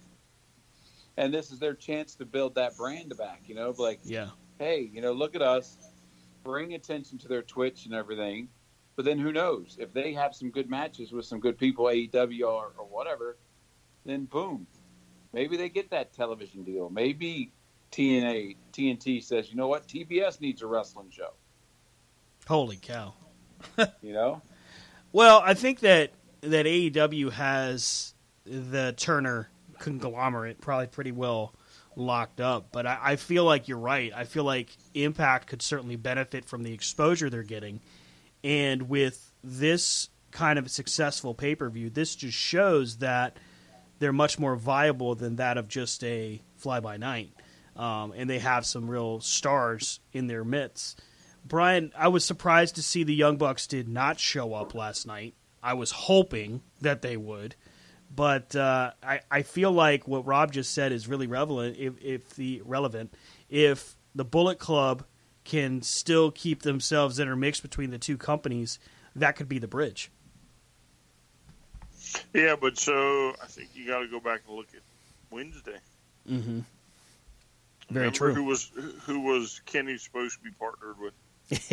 well, I liked how Don Callis did that. By the way, I really did like it. Where he's like his best friends, the and then he says "Good Brothers." I was like, "Son of a!" Yeah. yeah. So I mean, they hooked us, but so do I think it hurts them or hurts the the Bullet Club? Uh, God, I don't even feel. I don't know what to call them. Does it feel Uh, weird calling them Bullet Club? Well, so I. I mean, I don't know. I don't know if I should call them Bullet Club. I don't know if they're just like trolling the fans, and I'm one of them, or or or what? You know, because I don't think I, once Omega or you know any of the rest of them say it, then then that's one thing. But so I think the I'd be I'd be interested to see what happens with the Bucks, right? So, but we do know that we have some potential bully Clubbers appearing here,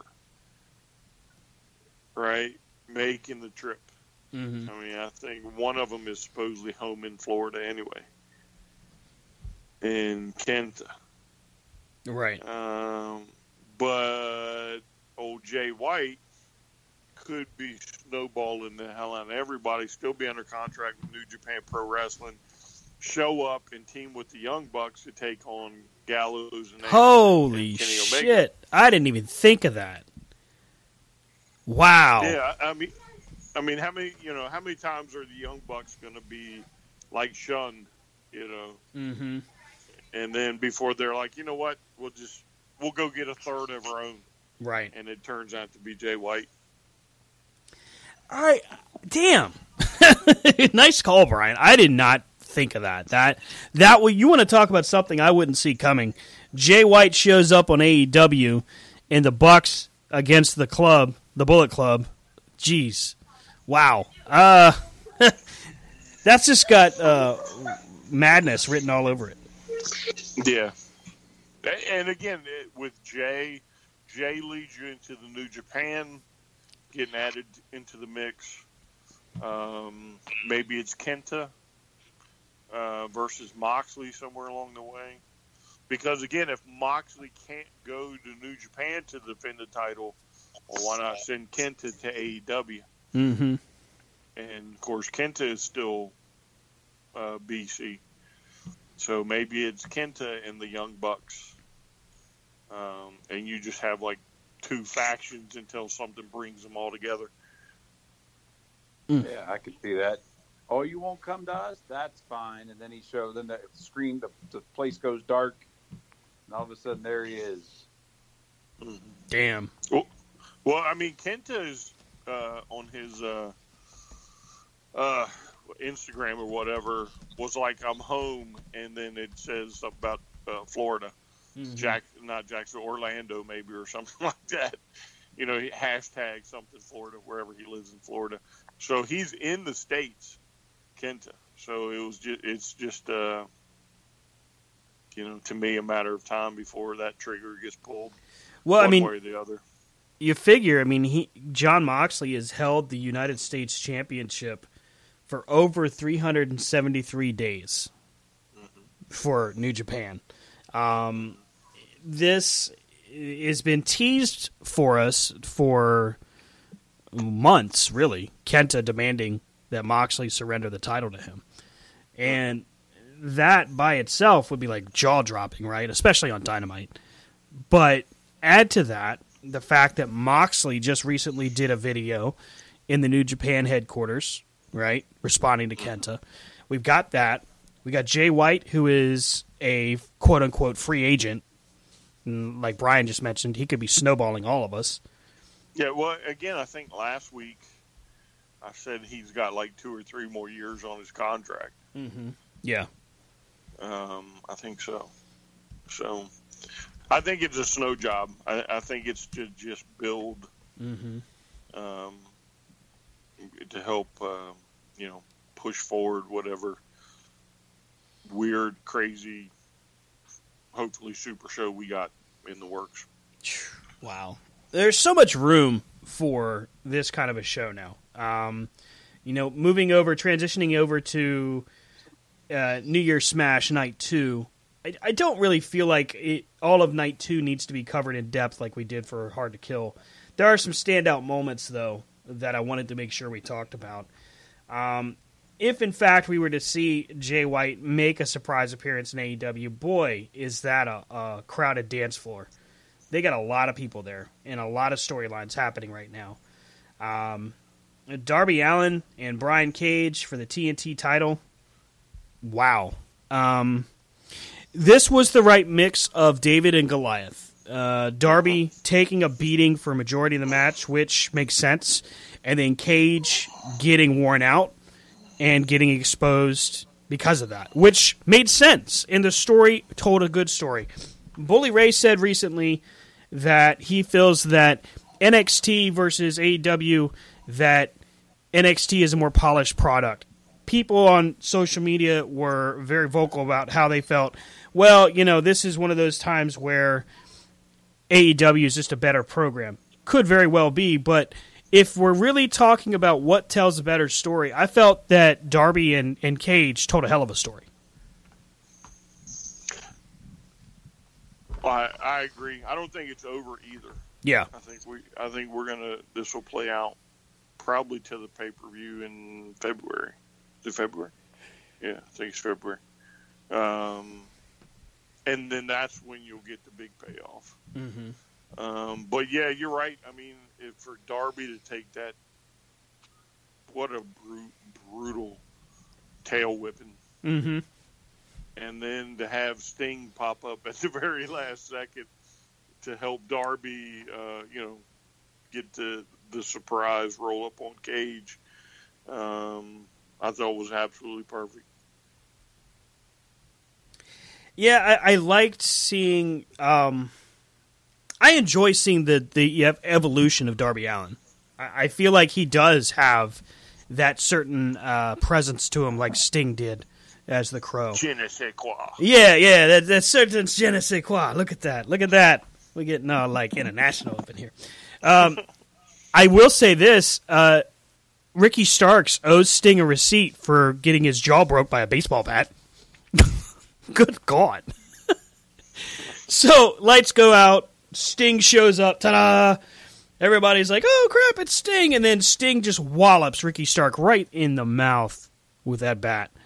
And it wasn't like a full on baseball swing. Don't get it twisted. I'm not saying that Sting tried to kill somebody, but he does his typical, you know, he's going to hit him in the gut with the bat. And I don't know if Ricky just didn't didn't think, or he's just like, let me sell it really well, or what. But he decides to bend down when he's getting ready to take the shot. So part of the bat comes off his face and hits him in the gut. And I, all I could think of was, damn, Ricky's dead. Damn, Ricky's dead. Oh my God, they killed Ricky. I mean, it, he heaved when he should have hoed. yeah, that was. um I'm sure Sting's like, ooh, you all right? You all right, kid? Yeah, what, what are you going to say to Sting, right? right, right, right. The Undertaker. What are you going to say to the Undertaker? Way to go, man. Uh, hey, thanks for the bat to the face. Thanks. Hey, Mark. hey, Mark. That hurt. Can we not do it again? Shut up, kid. I'm gonna give you as many suplexes as I want. What's my name again? oh, thanks, thanks for the house, sir. uh, the the interaction between um, Alex, not not Alex Marvez, geez, Adam Page and the Dark Order, uh, has made the the ability to handle the loss of Brodie Lee, Jon Huber, easier because it is making the Dark Order shine. And man, there's a big, big part of me that hopes that, that Adam Page doesn't swerve us and actually joins the Dark Order. I'm I'm really hoping he does.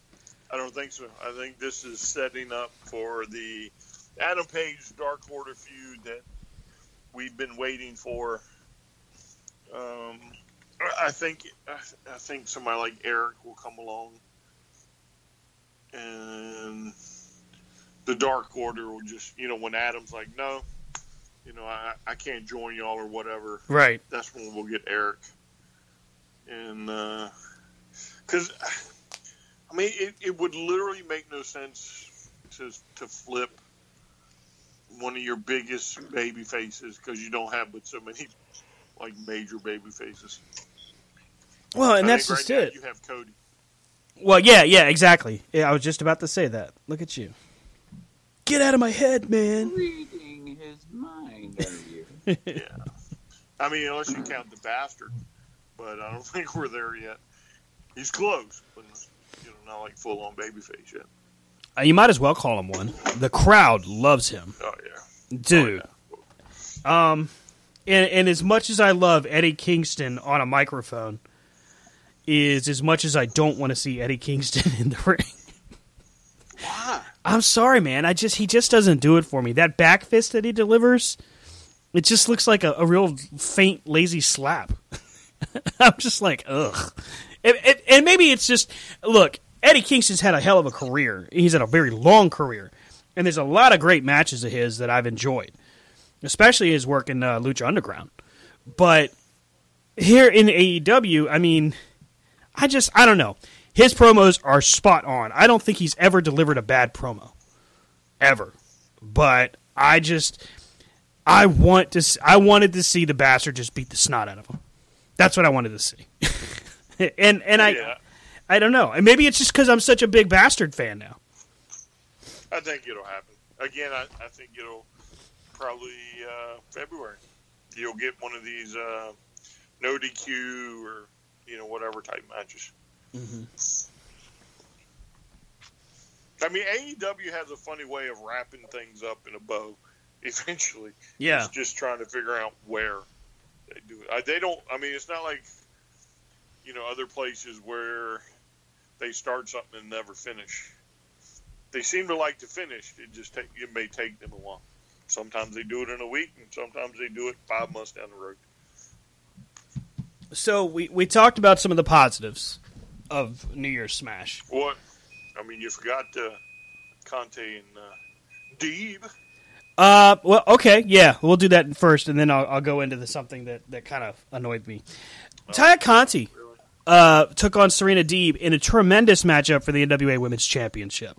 Um, this is one of those matchups where, honestly, going in, I really felt that Conti was going to win um, because of just the momentum that she's built, and I and I really feel strongly that the agreement between the NWA and AEW is so good that they could do a title change and then do it right back a few weeks later, and it would be perfect. And I honestly was kind of thinking that, that would happen, but Deeb just what another. Uh, we talked about Deonna Purrazzo earlier. You know, a huge miss, a dropped ball. How about Serena Deeb? Uh, you let this woman go, and she was a trainer. You couldn't even take advantage of that, much less the ability she has in the ring. Just a great match between these two. Who coughed? That was me. Was that Rob? No, that was me. Uh, yeah, so Dee, um, she just has this way of looking unbeatable. Yeah. Um, and you know, eventually paths are going to cross Right. between, um, you know, the AEW champion in Shida or um, when the NWA finally dis- decides to open back up. Um, and you know, it'll, you know, the belt's going to go back to whoever the NWA picks. But um, again, very surprising.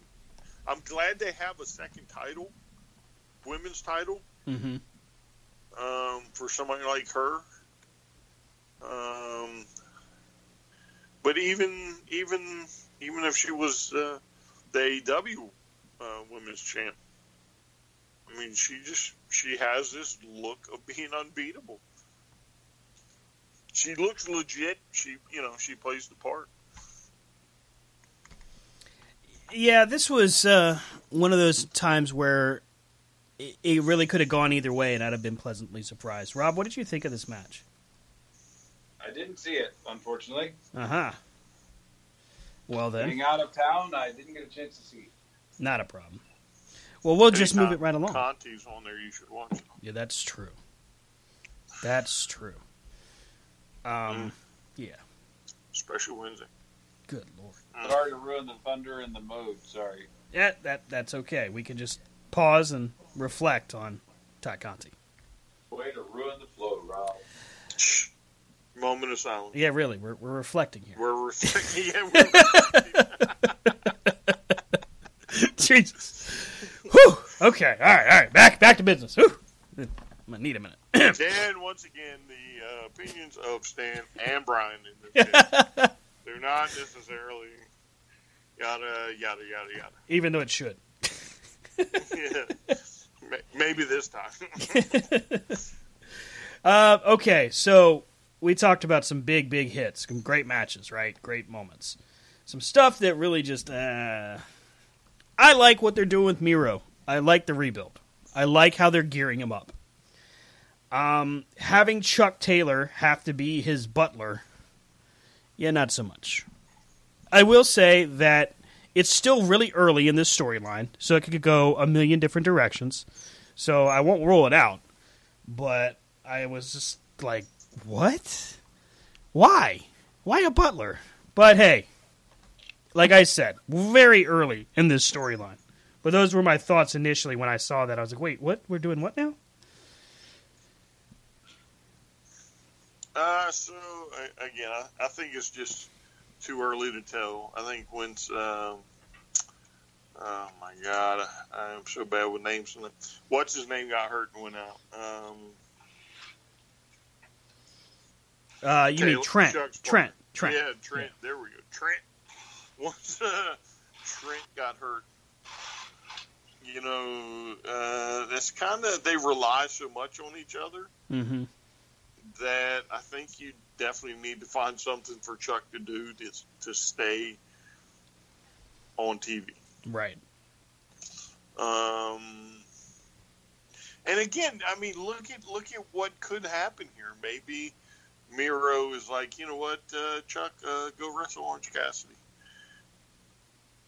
You Now know, that could be good. you know, uh, who who- who knows what kind of butlerhood is going on with uh, Chuck Taylor right now? butlerhood. Yeah, butlerhood. Does she have to? Uh, does he have to feed grapes to Penelope? Oh no, it won't be Penelope. It'll probably be like Kip or something. Make sure the grapes are peeled. So, but but again, so you know, who knows where it goes? I'm not going to say it was probably the smartest thing to do, but again, you never know. It could be pure gold by the time it's all said and done. Now, I'm sure Could be, Brian. maybe not. Brian, I'm sure this next segment that I'm going to talk about that annoyed me, you're going to have a retort for. So let me let me get it in here first, and then you can say what you got, because I'm sure you'll have a response. But I got to be fair to this. Inner Circle's New Year's resolutions. Uh, again, I feel like this was like just filler. Let's just throw something in there. Hey guys, take uh, whatever, however long it was, 15 minutes. There were plenty parts in this. For example, I thought Sammy calling Chris Jericho a tag team slut was absolutely hilarious. And I loved it. I loved that moment. Outside of that, why is Jake Hager being made to look like the Incredible Hulk? Championships, yeah! What the hell, dude? like, yeah. Did you not see his really bad temper tantrum the last week when he lost the match and he was slamming the locker? Yeah, yeah, I did see that. But again, that, you, could, you could openly see where he was just starting to act as the camera turned on him, and then he's he's trying to hit the lockers, but not hit the lockers too hard. Right, right. Yes, as you know, Tony Khan's off the side going, "They ain't yours." right? Don't break my stuff. yeah, this ain't the WWE. You don't break stuff, and we pay for it.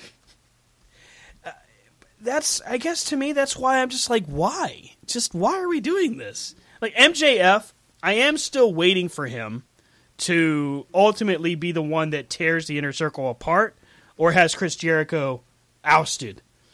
But as a whole, this this segment to me was just like, yeah, okay, I could do without it. And having the ball fight amongst each other to be the tag team of the inner circle, yeah, I don't care. I really don't care. Yeah, but so what did you just say about MJF? Please repeat. Okay, uh, and like I said, I, I knew that you'd have a retort, but yes, what I just said was that I'm still convinced that MJF will ultimately be the guy that tears the inner circle apart, or has Chris Jericho ousted from the group. Try it one more time. I'm not saying it three times. Two, two's good. No, you no, get the point. One more time for me. to it 'cause For me, one more time. You're proving his point. So, Yeah, one more time. all right, Listen to what you say. I'm still convinced that MJF is the guy that tears him apart, or has Jericho ousted. All right, so you got Do I need to say in it your four? Do you want it a fourth time? I mean, I don't know. head? Sure. That might just kill kidding. downloads. So you got it in your head, right? Right. I mean, it's in my head. Okay. All right. So let's look at this. Let's let's let's break this down. So down. tell me, please, in the last. Uh, let, let's let's let's go back to the dance, uh, the the dinner dance. Horrible. You thought that segment was horrible? Come on, man. It was bad. It was bad. That was funny as crap. It was funny. It was funny. All right, It's so the anyway, Oyster Bar stuff. let's let's go back to that moment, right? We're just Okay. gonna use this moment. Okay. Those are pillows. Tell me who the inner circle has really had an issue with, Uh, are we talking and you know feud? the answer because you just repeated it. You Yeah, just said you MJF. it multiple times. MJF. Well, well, not just MJF itself, right? Mm-hmm. Well, what else have they got to do besides sit around and be like, uh, let's figure out who the tag team is? Right. Because again, this leads to uh, let's figure out who we're going to make champion. You know, who's going to go here or who's going to go here. And eventually we're going to get MJF and Jericho squaring off, and you're going to have the tag team, which will probably be Santana and Ortiz or uh, Big and Beautiful or whatever, whatever they're Big and beautiful. yeah, whatever it is. Um, proud and Take on powerful. The other guy. There we go. Yeah, proud and powerful. Uh, they'll split from the inner circle. You know, so you'll have Wardlow, MJF, and Santana and Ortiz. hmm You know, and Jericho will probably go play with Fozzy, and Sammy will probably put the panda head back on. Jesus. Hager will probably go do UFC for a while. I mean, literally, they, they have not had anybody to fight with except themselves. Right. I And mean, you really, know- since their their feud with the elite. Yeah, and you know they're building, albeit ever so slow, uh, for MJF versus Jericho for control. And what better way to kick it off than for MJF and Jericho to, you know, maybe win the, the little who's the tag team and then lose the title, you know, lose a title match or something. And then MJF blames Jericho. Right. Well, I mean, we got to start somewhere. yeah. And again, here's another example of, you know, probably it's just way too early in the story uh, to really see how it plays out just yet. No, I see. I, I think it's probably more along the lines of uh, if you don't pay attention or you're not watching, Mm-hmm. It, it you. It's not that it won't make sense. It's just you may not particularly be in favor of it. I mean, there's that makes sense. there are times where AEW's work is just amazing, you know? Like we would have never had a tag match like what we had with FTR and the Bucks, right? In any other company. Seriously. We never would have. Um, or Hangman Page and Omega against the Bucks. We would have never had, you know, the development that we have had of a character like Darby Allin in another company because I don't know that another company has that kind of patience right now. Well, and also you got to look at Darby Allin as your typical his his character and his his character is usually in other companies made into a gimmick, Mm-hmm. a, a shtick kind of person, you know, and also the they they write him off because of his size as all right, well he's nothing, you know. Mm-hmm. So like he would never had the opportunity to show what he could do. Right. but that's what I, you know, we've also been saying that for years with this, you know, one of the things I love about the the the in,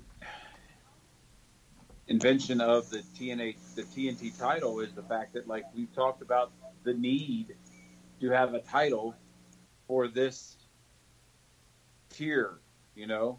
Right, and for that's this level. saying that that's not saying that Darby Allin is destined to be the TNT title tier forever. I'm just saying, Mm-hmm. like, it gives a tier, those people at that tier, at that level, a chance to show who they are and showcase what they are. And it's not being used as just yet another title to put on your main eventers. Right. Right. Well, and there's a clear understanding, and this is something that people like uh, Jim Cornette and other uh, old school wrestling fans have said that they feel like Tony Khan is just a money mark. But this is something that Tony Khan has demonstrated that he's not just another mark. Look at the patience that he's developed to develop the title.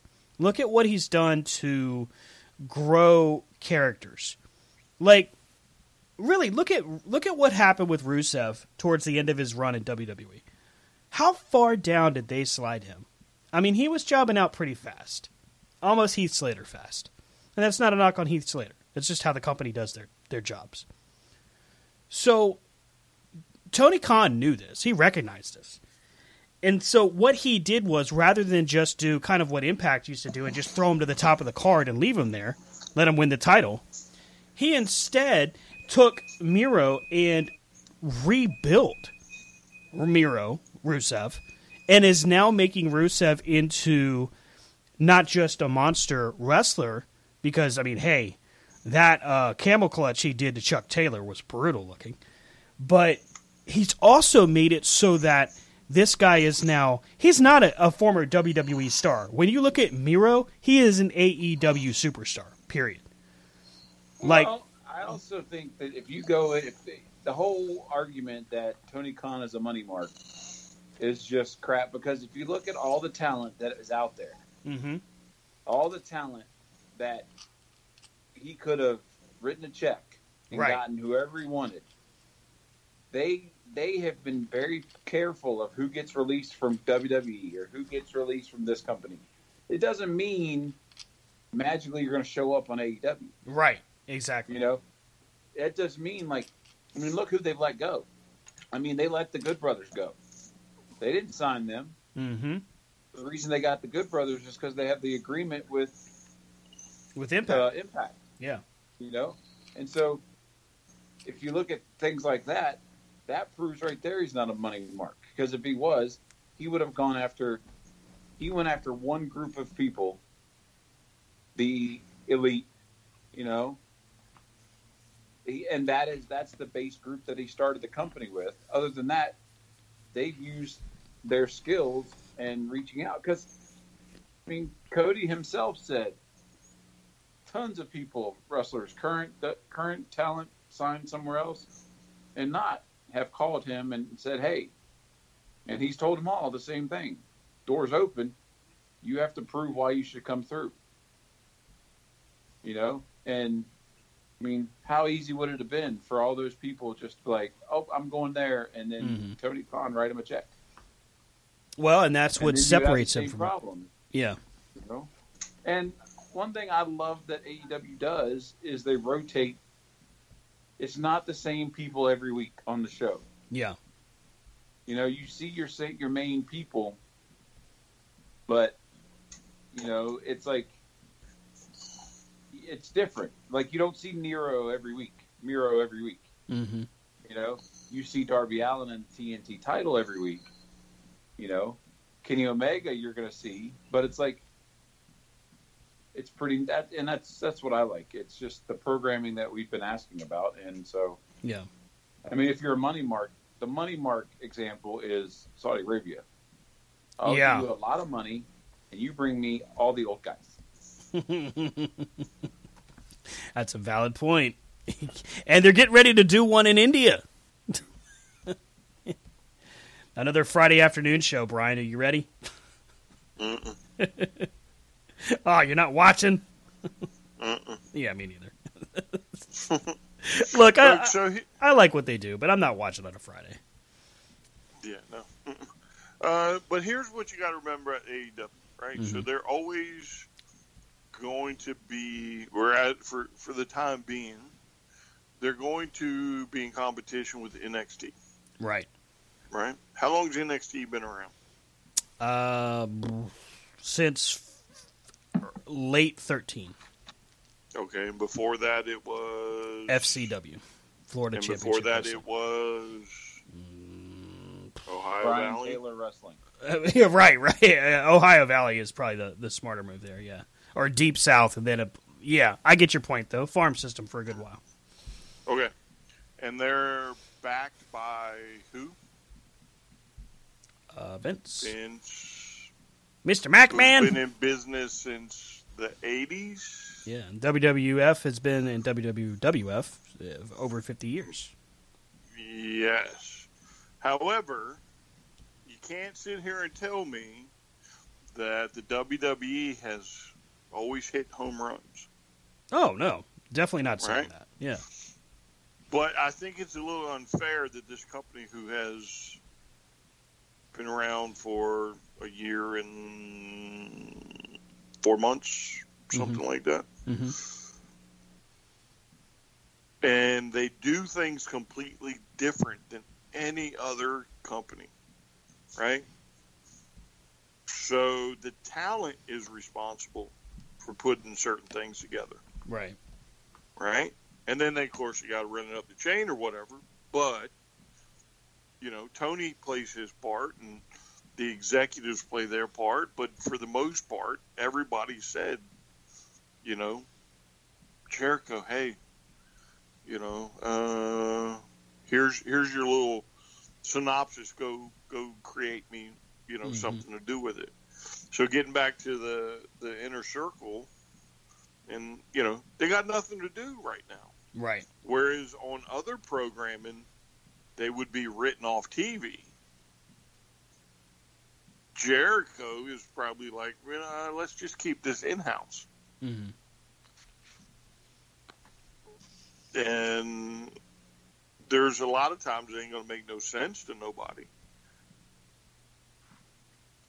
But, you know, Tony's only been at this for, again, a year, four months, Mm-hmm. maybe a little bit longer than that, but actively, like, putting on shows. Right. I mean, I think the guy deserves a break. Oh yeah, I mean, when I tell you that, or what I'm commenting to is more along the lines of what I've read. I'm definitely not saying that I consider him to be a money mark. That that wasn't Yeah, what I yeah, was but- saying. But even the Cornette in them, right? So, I mean, Yeah. you're talking about a guy that's no longer actively in the business and Mm-hmm. because he can't uh, keep his grumpiness to himself. True. he probably never will be again, right? The smartest guy in the world who is constantly thinking he's smarter than everybody else Mm-hmm. is not. he- He's like us. He's not actively doing anything. Mm-hmm. But in the same time, if you were to compare moments, and again, we'll use NXT because that's who they get compared to Mm-hmm. in the COVID era, and you listed the top 10 moments, I'll lay money AEW's probably got seven or eight of them. Oh, I think uh, beyond a shadow of a doubt, when you look at the breakdown between the two companies, and we, I think we've touted this for a while. Um, AEW really and truly capitalized on what it would take to keep their program fresh during COVID, and they have been perfect at it, as close to perfect as you can be. And to Rob's point, you know, Cody Rhodes and uh, Matt Cardona are supposedly really good friends. Mm-hmm. And we got Matt for what? A show? If that, maybe two. Um, no, two Maybe shows. two. Yeah, two shows. Uh, yeah. Two shows and he was gone. Yep. I mean, I, I, I think we just all have to realize Tony's only been doing this for such a short time. He's doing things that nobody else has ever done. Mm-hmm. He's doing things that we haven't seen since the 80s. Mm-hmm. Let's see what happens. Let's just enjoy it. Yeah. Well, and I think that that's a great way, and I, I think that's how we'll close out. That is exactly what we, as fans, would rather do. Just enjoy Exactly. it. Just enjoy it, man. It, because the ride right now is is a hell of a ride. Um, and that is, I think that should take precedent over expectation, over previous experience. Just enjoy what is happening in front of you, because God knows we're not going to see another thing like this for a long time. I, I really believe that. Right, and I, I, it goes back to what you know I've said and we've all said is like this is a great chance to be a wrestling fan. Mm-hmm. You know, if you enjoy the wrestling business, just take your hat off one time, Mm-hmm. stop comparing one to the other, and just enjoy what you see Mm-hmm. because you would get more out of it by watching the program for what it is instead of watching it to find things wrong with it or the Mhm. things that the you know like just watch them to enjoy it Yeah. because I tell you this like I am not the most dedicated AEW watcher I don't watch you know I'm not the most dedicated WWE watcher right now but when I tune in to AEW I enjoy what I see you know, I enjoy watching it. I like the feel, the camera work, and all that. Mm-hmm. There's times I tune into the the machine and I enjoy what I see. You Yeah. know, like there's times where it's like nails on a chalkboard, but enjoy it Yeah. because, like you said, we won't get this time again for a long time in this country. In, in not in this country, but in the world of wrestling. Yeah. Because how long has it been since there's some been some fresh, you know, light? easily, I would say that this would go back to the Monday Night Wars. Was the last time we had this kind of a excitement and buzz. Yeah, so I mean, like I was excited when Lucha came because I like Lucha, but Mhm. that was a whole different level. Played Yeah. glass window matches and stuff. Oof. Yeah, that stuff was brutal. All right, so uh, as we come up on it, we've still got the Royal Rumble in our sights. We've got uh, the we've got Revolution coming up for AEW. Um, Impact's next pay per view is in April, um, so there's a lot of room between here and there to see what happens next. Uh, a lot of swerves and a lot of sharp left turns. Uh, and even the rumor that Fastlane is coming back. What do you know? But all in all, hey, hell of a week of wrestling. Congratulations to Impact. I'll say it again, hard to kill. Top notch show. Really enjoyed it. Uh, final grade, I'd give it a B. Hmm, that's pretty good. I can't argue with that. Uh, New Year's Smash, both nights, um, really good. AEW did a great job delivering. Um, Want to see more of what is to come of the Bullet Club? I think we all do. I think that kind of goes without saying. Yeah, I mean they are probably the hottest thing that's hit wrestling in years. so. Yeah, yeah. All right. Well then, uh, catch up with here at uh, C2C at Corner to Corner. Catch up with the boys on Twitter. You got Rob Hefner at, at Rob Hefner C2C on the Twitter bot.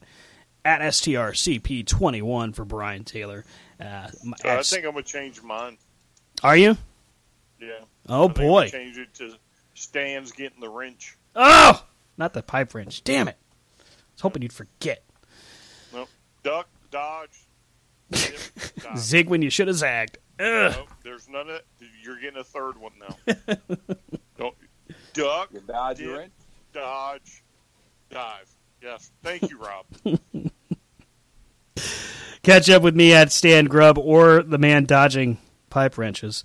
Uh, and then, of course, hey, out, add the show at C2C Radio Show on Twitter, Corner to Corner Wrestling on Facebook, C2C Radio Show for the website. And, of course, we are proud members and participants in New Attitude Media. Catch up with them on newattitudemedia.com. We will see you again, same bat time, same bat channel, next weekend. Catch us then. Have a great night, everybody. We'll see you next week. I'm knocking on your door I'm not opening the door. I won't do it. I'm gonna do it sideways. It ain't coming.